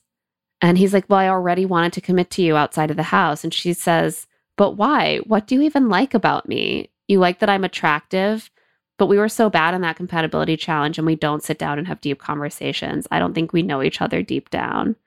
I found this so interesting. I did not see this coming at all. I was like, this is an incredibly, it seems to me like accurate assessment of not only this relationship, but probably a lot of relationships she's found herself in. yes. And yet it came so late. I was like, yeah, you were just I- kind of bobbing along. And then all of a sudden you're just like blinding clarity. Like you don't even have conversations with me. You don't I also know what kind of person I am. Fran is someone who is like a consummate reality TV star. She's like, some of this is fun. We're playing the game, we're seeing it through. And there's a difference. Like, she takes it seriously when she actually chooses to be in a real relationship with someone, which is what Yeah. Damian is now suggesting. And then she's like, wait, why? what do you like about me other than you think I'm hot? Yeah, there is this way in which we've seen this relationship and other relationships play out where she knows, like Chase sort of said, that she can use her looks and her sex appeal and her charm to get whichever guy or girl she wants to match with on the show. But she also wants in a real relationship for it to be deeper than that. And so it's Yeah. kind of hard to because we only see her on the show and we don't really know her as a whole person. Is it just that she's like, well, I'm here to play this game, so I'll just use those superficial things to keep things going for myself the whole time? But I know how to build a relationship when that's what I'm actually doing. Or is it that she wants the deeper relationship, but she's always, it's always been so easy to get into relationships just through the superficial things that she keeps finding herself like caught in them. And then Mhm. in retro, retrospectively being like, oh, once again, I'm with the guy who just thinks I'm hot and doesn't know anything about me. You know what I mean? Like, is it just Yeah. the lacking of the skill to bridge that gap? Or is it, like you said, she's just playing this game because she's on TV? It, it's hard to tell, and it's probably somewhere in between, right? All of these Yeah. people are complete people. They're complicated. We don't know them. But I think this sort of gets to like this conversation got to part of why, even though there are a lot of things Fran does that I'm like, eh, that's not cool. I don't love that. I do find her to be a really interesting character. Yeah. And I am I'm kind of This was my fascinated by her. favorite Francesca moment. Me too. I thought that this this spoke really well for her. It was just like this biting accuracy of like let's take a beat. Like, I see how you see me. Have you really checked in and have you really thought about Yeah. what we have with each other? And it was just, it, it was rough for Damian. And it wasn't totally accusatory. Like she wasn't even No. just like, you only care about my look. She was like, we didn't do good in that compatibility challenge. We don't talk to each other. No, it, it wasn't mean. It wasn't uh, because I do actually think she has respect for Damian and know that Damian cares for her. Like I I don't think that it was meant to be cruel, yeah. but I think it was more of a challenge of like, yeah, we don't like she's like, I Yeah. don't think I know you deep down either. And we when- haven't gotten there. and she's and right. he does I mean, accept it. when she says like what do you even like about me he tries to say like what don't i like about you and it's like damian that's not i realize he was blindsided but it's also like that's kind of exactly the point is just that you're blinded by this pedestal you've put her on but what is a specific thing you like about her right. and he does respect it he he's like i get it fair enough and they head downstairs. Francesca says goodbye. She says that she wants to go text her ex but she probably shouldn't. Spoiler seems like she did because they're back together. Um and Kariselle comes back from saying goodbye to her a little emotional. And savannah's like why are you crying? It's probably for the best Again, Savannah. read the Z- room Read the fucking room, girl. Like Kariselle and Francesca are best friends. Can she conceive of the fact that Kariselle and Francesca might be good friends, even though Savannah does not personally like Francesca? It's like she can't. She can't. She can't understand other people having different Experiences. experiences. and then Damian comes over to say his goodbyes, and now Savannah's sad. She's like, wait, what? You? I'm like, Savannah, why are you crying? Probably for the best. Oh, sigh. This brings us to ah, something that I was truly excited to talk about. This is wild. Bartise's, I don't even want to say heel turn because his It's time on the show the has been a series of small heel turns. This is just like another one of Bartise's very telling of his tr- true character yeah, moments. one of his moments of ingloriousness. He starts out the night with Abbey. He basically told her he was feeling pretty sure about things, feeling really good about about their connection. Then Izzy pulls Bartise aside. Izzy is someone that he had gone on a date with, but then he at the last no, they didn't minute- even they, didn't, on a even go date? on a date. He just had convinced her kind of out of nowhere to reject her two other options Right. and match with him and then immediately turned around like the next day right and eliminated her. Right. No, you're right. He matched with her and then he- at the last minute on the next mixer night matched with Inez out of nowhere. And she is ready to forgive and forget. She pulls him aside.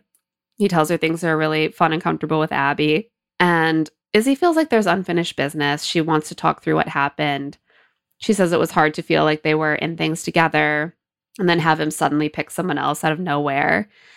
And he's like, So I killed your feeling that we'd be good together? And she's like, No, if that were the case, I wouldn't be sat here right now.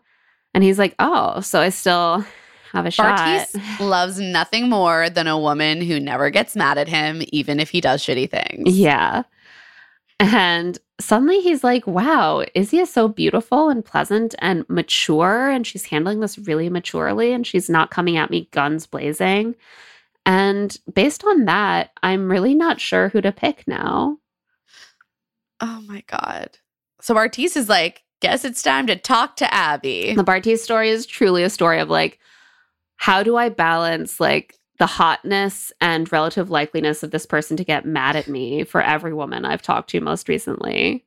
And he's it's so like, hard. Abbey has already kind of gotten mad at me. And Izzy maybe should have been mad at me. And apparently is no isn't. She'll take a lot of shit. Like, let's see how far I can push her. So he goes to talk to Abbey. In his little interview, he's he's like, "I'm playing a game. I just got to figure out which head I'm thinking with." I'm like, Bartise, you think you're coming off so cool right now? You look like a dick. Um, he tells Abbey that he is addressing his history with Izzy in these conversations, and she's like, "Okay, but like, what are you thinking? Where are we at?" And he says, highly likely I'm thinking of you. And Abbey knows what this means to her credit. She is inflexible, but like we all know what this means. Yeah. And like, look, to have spent your night shooting down other guys and swerving them because you thought that you were committed. In a good place. Yeah. You thought that you had an understanding with someone, and then to find out that they were actually entertaining all comers, that's infuriating. She's like, I shot down all these guys for you based on you assuring me that we were good. And now you're backtracking. She's like, I don't like that you can switch up that fast. And then she starts sort of smiling in pure rage. And she's like, You're going to look like such a dick. Oh, I loved this moment. And this, he does this wild, just like emotional turn, which Bartise can do. He turns cold and cruel immediately. Yeah. He says, I don't care about how I look. I care about how I feel right now. You're concerned about how you look. That's how you are. That's how you came in from your other show. Oh, I can look a certain way. My mom's so mad at me. My sister's going to have a certain opinion of me. And now you're here and he's like, trust me. I was like, don't tell this woman trust to trust you as you're like diagnosing her based on knowing her for 36 Ugh, hours. He's so unpleasant. Oh, every part of this response. I was like, I'm sure that like you're feeling like you're not doing anything wrong and she's coming at you. And now she's feeling like you're going to look like a dick. And you know what? You can stop at the first sentence of your reply to her. Exactly. I don't care about how I look. I care about how I feel. I need to make the The right end. decision for me. The end. The end. He has to turn the finger back and be he like, has to be "This like, actually, shows you're, a bad person. Yeah. Oh, he's so despicable. And there's nothing he loves more than deciding what kind of person a woman is and then giving her a little lecture about it. We've seen it with Nancy.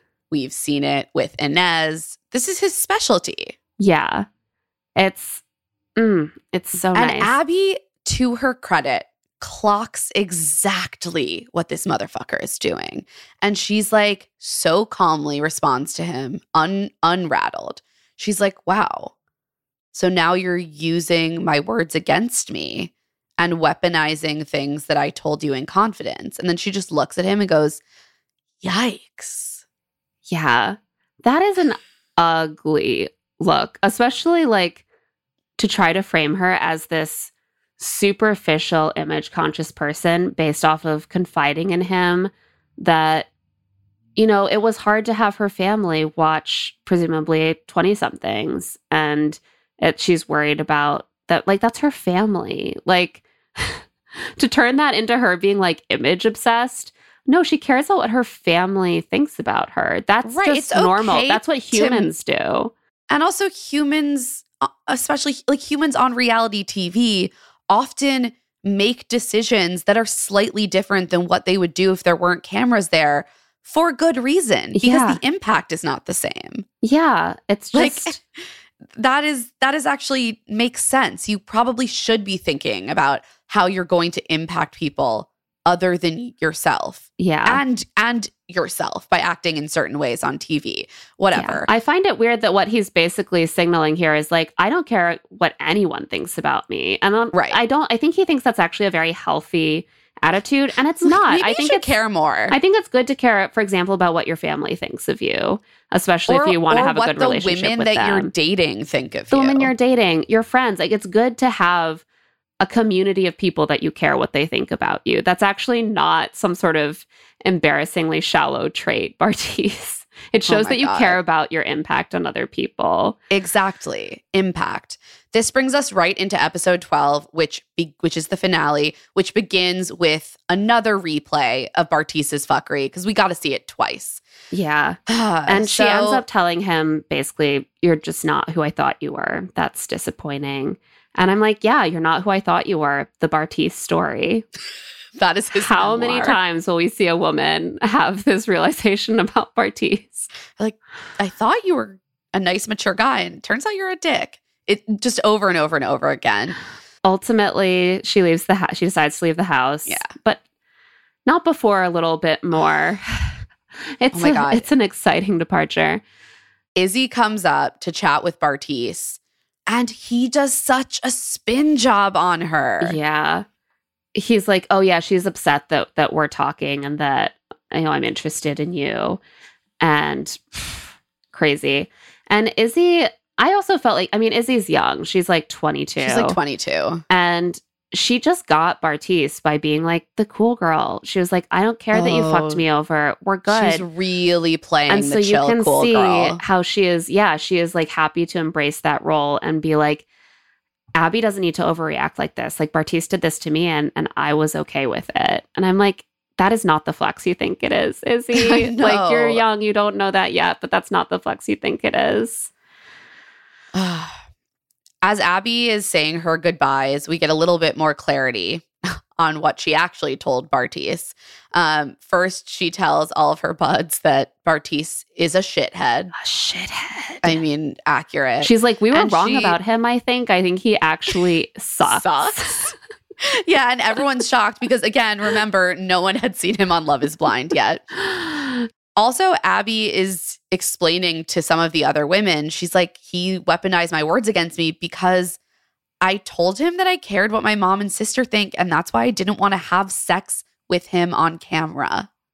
That is I- what he's using as evidence that she's a bad person. That is she so didn't want to violating. fuck him on camera. the the idea of taking her reasoning for not wanting to have sex with him on camera and being like that's not only invalid it's actually a sign of your poor character is so manipulative and cruel I was disgusted nasty. by this. I was like whatever she said to you to not have to have sex with you on camera is something she shouldn't even have had to say like if she resisted at all hooking up Fair. you should have just fucking left it there and instead she has to explain to you that she doesn't want her mom and sister to see her sleeping with you and then you're like not that's not a good enough reason actually it just shows you're a bad person are you fucking He's- kidding me He's that's disgusting. disgusting And Abbey to the camera is like, I feel like Bartise was almost gaslighting me. Um, and she says, My issue with him was not that he talked to another woman,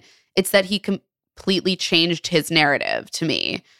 And then she says, What a prick. yeah i mean this is the This made thing me really like Abby. Lots of people have managed to handle this in a way that caused pretty minimal upset because the show is about matching and rematching. And I'm like, somehow, Bartise, every time it's a drama with you because you make women feel like things are going really good and you want to stick things out with them. because he's not honest, because he wants all of his options and he wants to have complete control of everyone around him at all times, specifically women. and now you just come off like a guy that you can't let out of your sight for five minutes because he'll decide he's in love with someone else he ran into at the deli counter or while he was getting his car valeted or And then when you're upset about it, he will turn it against you. Yeah. It's like, oh, I'm Seems sorry, I'm not allowed to, date. talk to other women. So Izzy and Bartise match. He's like, I should have picked you from the beginning. That was my mistake.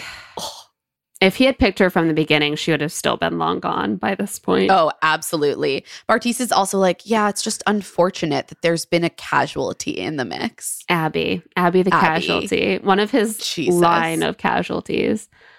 The rest of the visiting singles head out, and Nick and Elsie, Shayne and Chloe, Georgia and Dom, and Kariselle and Joey match. So Izzy is the only person who like successfully disrupts a couple at this mix. Shocker. Bartise is the only one willing to entertain this shit. I know. Put another way. yeah. Bartise is the only weak one. The rest of the singles leave, and now it's time for last chance dates. Every couple gets some sort of outdoor date activity, hiking, rainforest tram ride, jet skiing, etc. I think Joey and Kariselle just stand under a gazebo. That seems Just like to a, be gor- their a gorgeous jungle lookout, like on a cliff I mean, or it's beautiful, but it's not much of an activity. I was no, like, it's just maybe they setting. did another activity first. They probably did something else because Yeah. it seems like all of them, ha- every couple has a little vignette set up for them where they have to have like a state of the union talk about their relationship. And I just want to say that it was hilarious to me the different I know. levels of niceness of these little vignettes. It's so true. Izzy and Bartise are just like on a blanket in the dirt. And so are Elsie and Nick, basically. At least they get to look at a waterfall. But like, yeah, just one like a single or two thin blankets just right on the jungle ground. Romance. So they have this chat about whether they think they're a perfect match. Elsie and Nick and Izzy and Bartise's dates are like ludicrous because they barely know each other. This is both of the couple's first date Yeah. with each other. And Elsie and Nick, we see first, they're they see potential with each other, but they live in different states. It's still so new for them. Nick doesn't want to be in a long distance relationship with that's also a new relationship. He's like, I can't say for sure that Elsie is his perfect match. Also, the body language between them is so It's she's just like giggly and like excited and facing him. And he keeps like letting her look at him, but like staring off in the distance and like not He's really reacting interested. much to what she's saying. No. Like she's talking about how into him she is, and he's just like looking off, looking sort of uninterested. I was like, Nick, Yeah. he is not into this. Izzy and Bartise, they seem more on the same page. They're just Yeah. like, this is we're we have interest, but yeah. We're probably not each other's only match. They're doing like basic, basic biographical and 1st They're like, date questions. Yes, we are in the final five. And Where do you live? where do you live? And she asks when he wants to have kids. And he says between 30 and 32. Every time this comes up, I'm enraged because he's always talking about how he loves older women and he wants to start a family at 32. And I'm like, so do you love older women? Like, how are you going to deal with the fact that their biological clock might No, be on he's a gonna slightly different date- schedule? Uh, honestly, it makes more sense with Izzy, who's 22. No, that's the thing. He- eh, With the older women, I'm like, you're just going to waste their time and then eventually actually start a family with like an Izzy. They agree that it would be a long distance. She's in Manchester, he's in Dallas. And she says, In the house, you're my perfect match, but you're not like necessarily my, I can't say that you're my overall perfect match, like in the world. And he agrees. Shayne and Chloe have a, a more substantive date. They're on a beach, seems nicer than sitting in the dirt. And Shayne is very positive. He's like, I definitely want to keep dating Chloe after the show. He says for the first time in his life, he feels like he could really be himself in a relationship. And Chloe is like definitely into it and open to dating him after the show, but also is like, let's address your absolute tantrums. Yeah. That's a concern for me. I maybe don't want to be in a relationship with someone who has uncontrolled anger issues. And she says, you know, sometimes you don't handle situations in the best way. And like what happened the other night, if that happens in the outside world, it's not going to end well.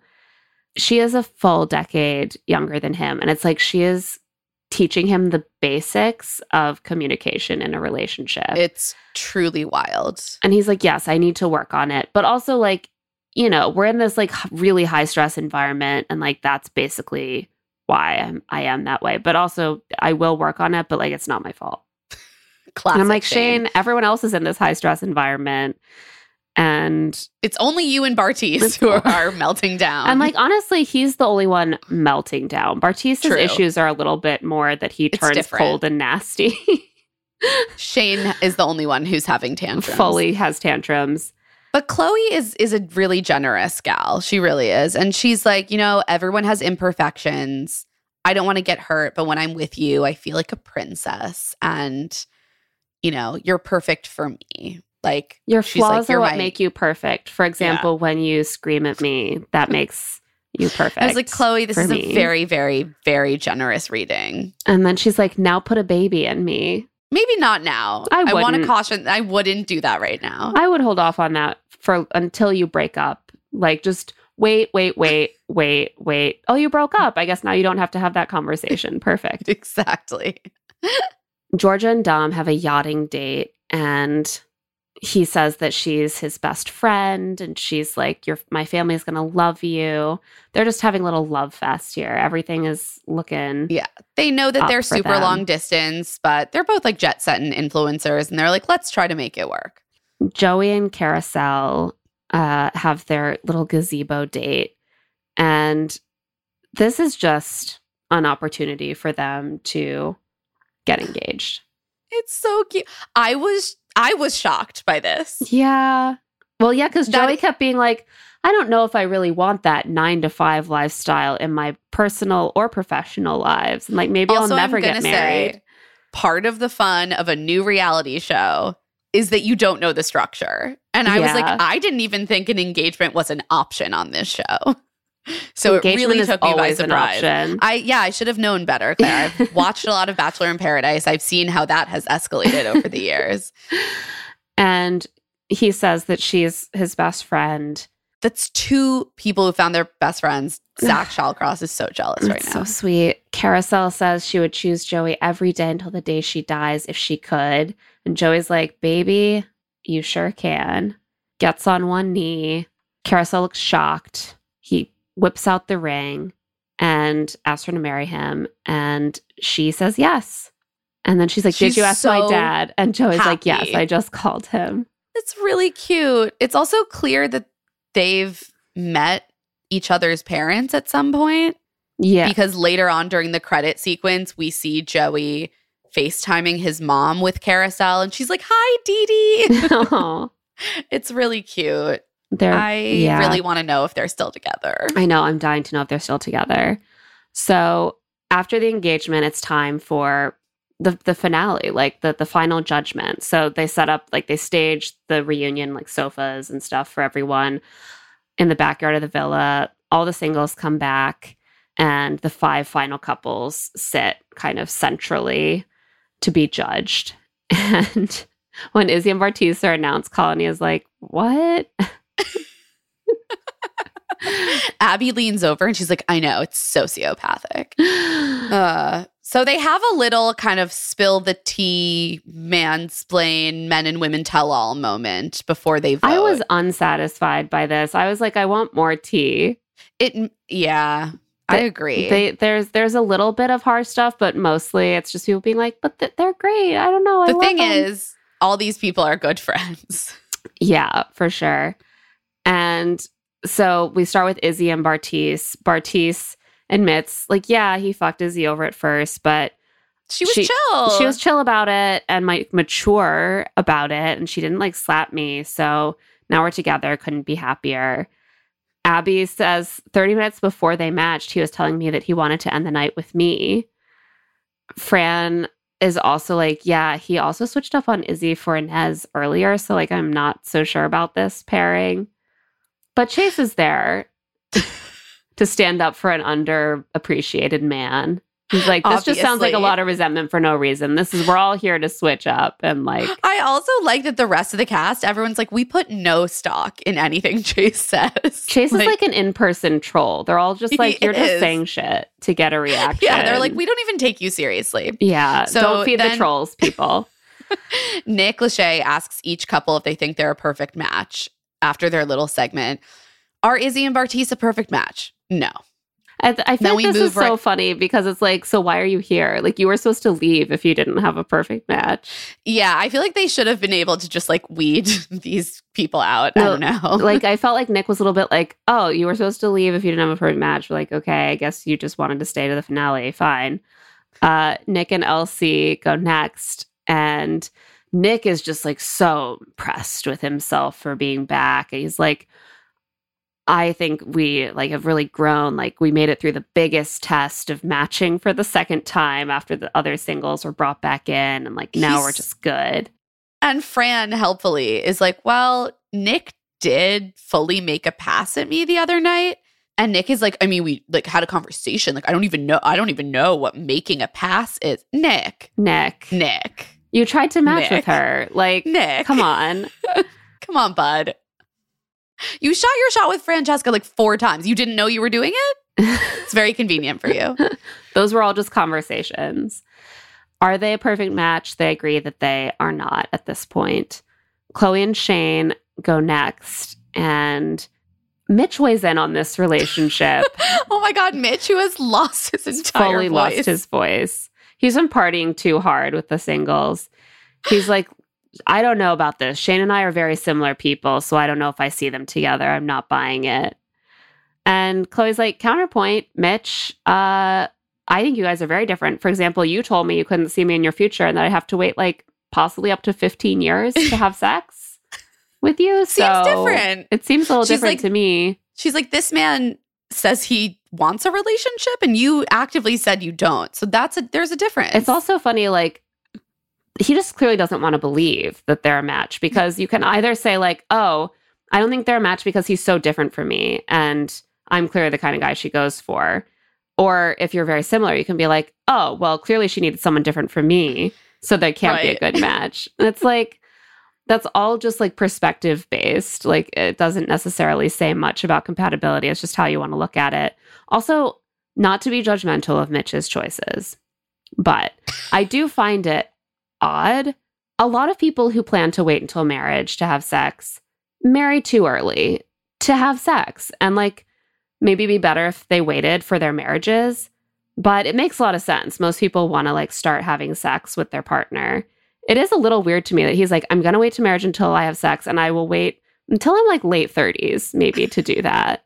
I'm like, do you do you want to? Like what's I also what's just going feel like on? You're not gonna. It's gonna be a hard sell, especially if you want to date women who are sexually active. It's definitely going to be a hard sell, but it also is making me question whether he wants to or like if Maybe there is some as- issue going on. maybe he's or maybe he's just asexual and doesn't want Right. to admit it, which would be exactly. 100 percent valid. If I were Chloe, yeah, I would be like, I'm going to wait 15 years to have sex with someone who's happy to wait 15 of his adult years to have sex. What's my guarantee that then I'm going to get the four Also, times a week of sex that I'm expecting? yeah, Chloe loves sex. Chloe's Four times a week is the bare minimum. she should not be with someone who is happily waiting until he's almost 40 to have sex. Bad idea. So are Chloe and Shayne a perfect match? Absolutely. Yeah, I don't see it. Um, Yeah, I think they're going to have a up, fun but- three months. Exactly. Uh, Which brings us to Dom and Georgia, Dom and Georgia are who like are so sweet. They're just good people. they and Joey and Kariselle are like they're like kind of the golden couple. Like Joey and Kariselle are like the messy, the messy. Joey and Kariselle are the most the real couple, but they're not the golden Dom and Georgia are like the ideal reality show couple. Because they're also just individually really good friends to a lot of other people in the house. Yeah, and they're very very even keeled people. Their relationship has had no real bumps. They talk about how they've been tested a lot, but it's mostly just people trying to get with them and then each of them being like, "No, thank you." So they they've maintained this very even, steady relationship in the house. And she, you know, talks about how he was with Fran initially and Francesca gives her seal of approval to the relationship. Chase, on the other hand, does not think they are a match. Resident Troll Chase has to weigh in. Too many people are liking these two. He's like, I'm calling bullshit on this entire relationship. Like, Hugh, Dom, you were with someone else, and then like right away you were with Georgia, and like it doesn't. My, meanwhile, he was defending Bartise switching up like 17 times, and he's like, this doesn't feel real to me because you switched one time. He's like, but Bartise's relationship definitely very real. It's so real. I bet Izzy and Bartise are married now. and Georgia loses it. She's like, the fact that you actually thought I was going to pick you after how many people in here you embarrassed and lied to and scammed, you're so not genuine. I could not trust you. And I Chase is like, this. who cares? Like, it's not about that. I just wanted to say some shit. Like, Also, Georgia's Australian accent when she delivers zingers like this is just so pleasing. ugh, I, can't do it properly, love but it. I like. I'm like thinking about it in my I'm not head. even going to try. That was my favorite part of the Cliché and rap segment was her doing her rap in her Australian accent. Same. She's. I love her voice. in a house full of males, you have the greatest nails. sickest. The sickest. nails. sickest. Are they a perfect match? Yes. Duh. Joey and Kariselle, Nick Lachey's favorite East Coast blue collar kids. He just says this so many times about them. And it's so true. it is funny how like they do just clearly come from the same sort of background Yeah. and how well they like mesh. Um, it's like a mini Jersey Shore. It's cute. on the show. He says that he had abandonment issues coming into the show that caused him to have guard up, but Kariselle changed his life. And Kariselle says she can't live without this man. She's like, I want you all to hear this. I can't live without him. This is my person. She's like, Joey's always making these big declarations of love. Now it's my turn. Meanwhile, Chloe is so into this declaration of love that she turns and goes, I'm horny. Everything makes you horny, Chloe. Everything makes and I Chloe respect horny. it. I too I remember. I being respect it. 23. uh, Chase admits once and for all that he doesn't think Kariselle is a one out of 10 kisser. he's like, she's 10 out of 10. Joey's a lucky man. Like, I love them both. And Francesca's Fran is like, like, Chase being nice? That's so weird. it is weird. Uh, they announced that they're engaged, and everyone, Everyone is so is happy. so happy. They're all like crying for them. It's really beautiful. Are they a perfect match? Obviously, fuck yes. This is my soulmate. This is my future husband. Again, we're recording this a week before these final episodes drop. So we don't know if they're still together. I'm dying to know. yeah. After this, everyone goes into the boardroom to vote on who they think the per- the perfect match is. And it's Dom and Georgia. I was won shocked. by one vote. So are they. They Yeah. were shocked. You could tell their reactions were so genuine. It was one of those moments where I was like, well, what what was the standard? Like they were given this prize to award and there was no like rubric. There was no even general It was just like, who do you like better? That's sort of how Too Hot to Handle. It was just sort of a popularity contest because the th- I can't imagine looking at these couples and being like Dom and George are more likely to stay together than Joey and Kariselle. Yeah, just at zero. Like to me. I was I look at Dom and Georgia. If I found out they were still together today, I would be like, "Whoa, really? They're Well, nice we- together, but like. we can discuss this because I can tell you fairly definitively that they are not. yeah." And that doesn't surprise me at all. I really like them together, but Me too. I think they're great. I actually see why they won because they are such like lovely people and their relationship has been really lovely. Uh, Joey and Kariselle are are messier. I also think it was clear that it was very close. yeah, And I bet if they were I I wonder how it would have gone down if the only two options were Joey and Kariselle or Dom and Georgia. Clearly Yeah. a couple people voted for Chloe, Chloe and Shayne, which is wild to me. I, I, I would hope that even Chloe and Shayne would have been humbled a little bit after that epic fight because before that they were like Joey and Kariselle, whatever, Dom and Georgia, whatever. I think we're actually the most compatible couple in the house, and then it all just came like crashing down. Yeah. Um, So, as I said, we are talking about this a week before these episodes drop. We don't know the status of these couples. Um, we maybe will have to do a little, a little, A little updates, update. gossip episode Yeah. at some point. it does seem like Dom and Georgia aren't together. Dom and Georgia are not together. It seems like Georgia is in the time since this show filmed in March 2022. She has gotten together with Harry Jowsey, broken up with Harry Jowsey, and is back together with Harry Jowsey, who is Francesca's ex. yeah, the the man of the infamous ring pop proposal. That I think I would. ugh, Georgia Yeah. deserves better. I'm I not think so, impressed too. with Harry.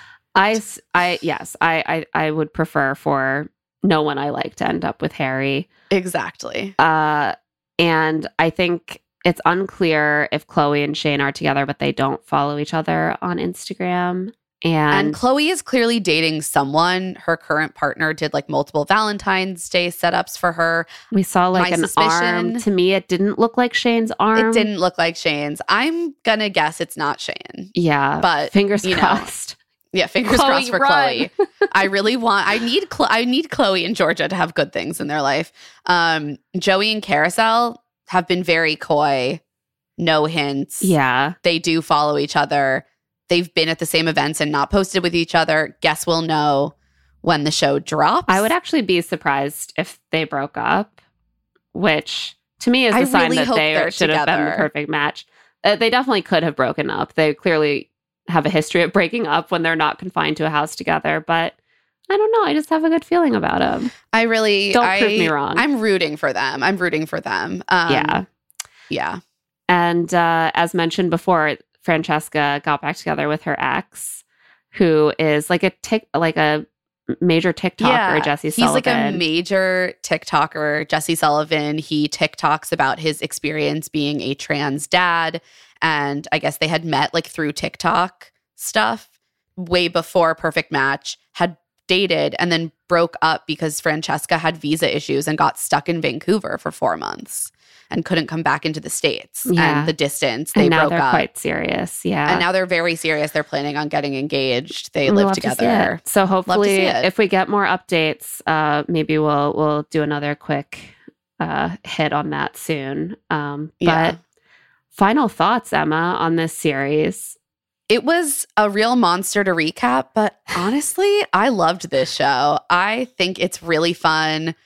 I thought it worked fairly well. I really enjoyed seeing that crossover content. I think that Netflix is good at kind of having its finger on the pulse, and this sort of crossover is happening on social media anyway. And so I think it is very smart to harness that keep people in the Netflix family, keep that content refillable, and deliver us a great new dating show.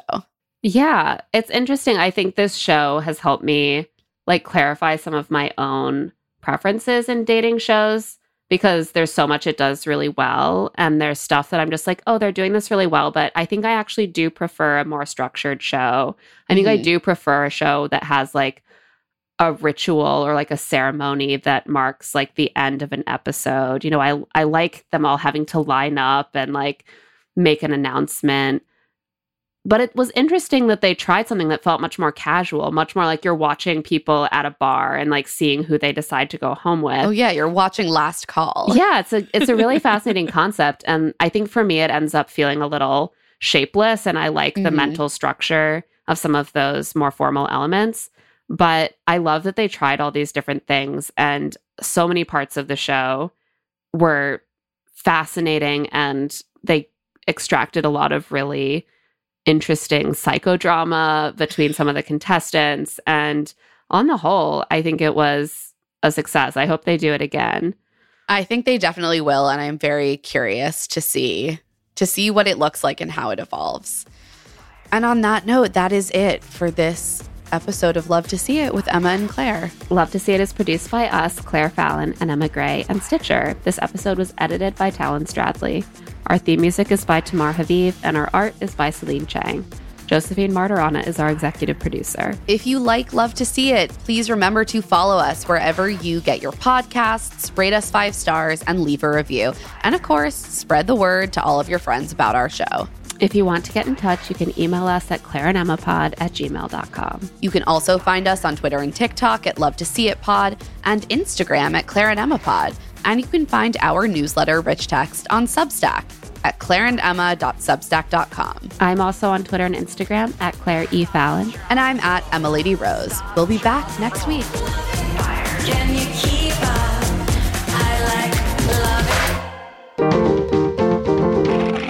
Stitcher.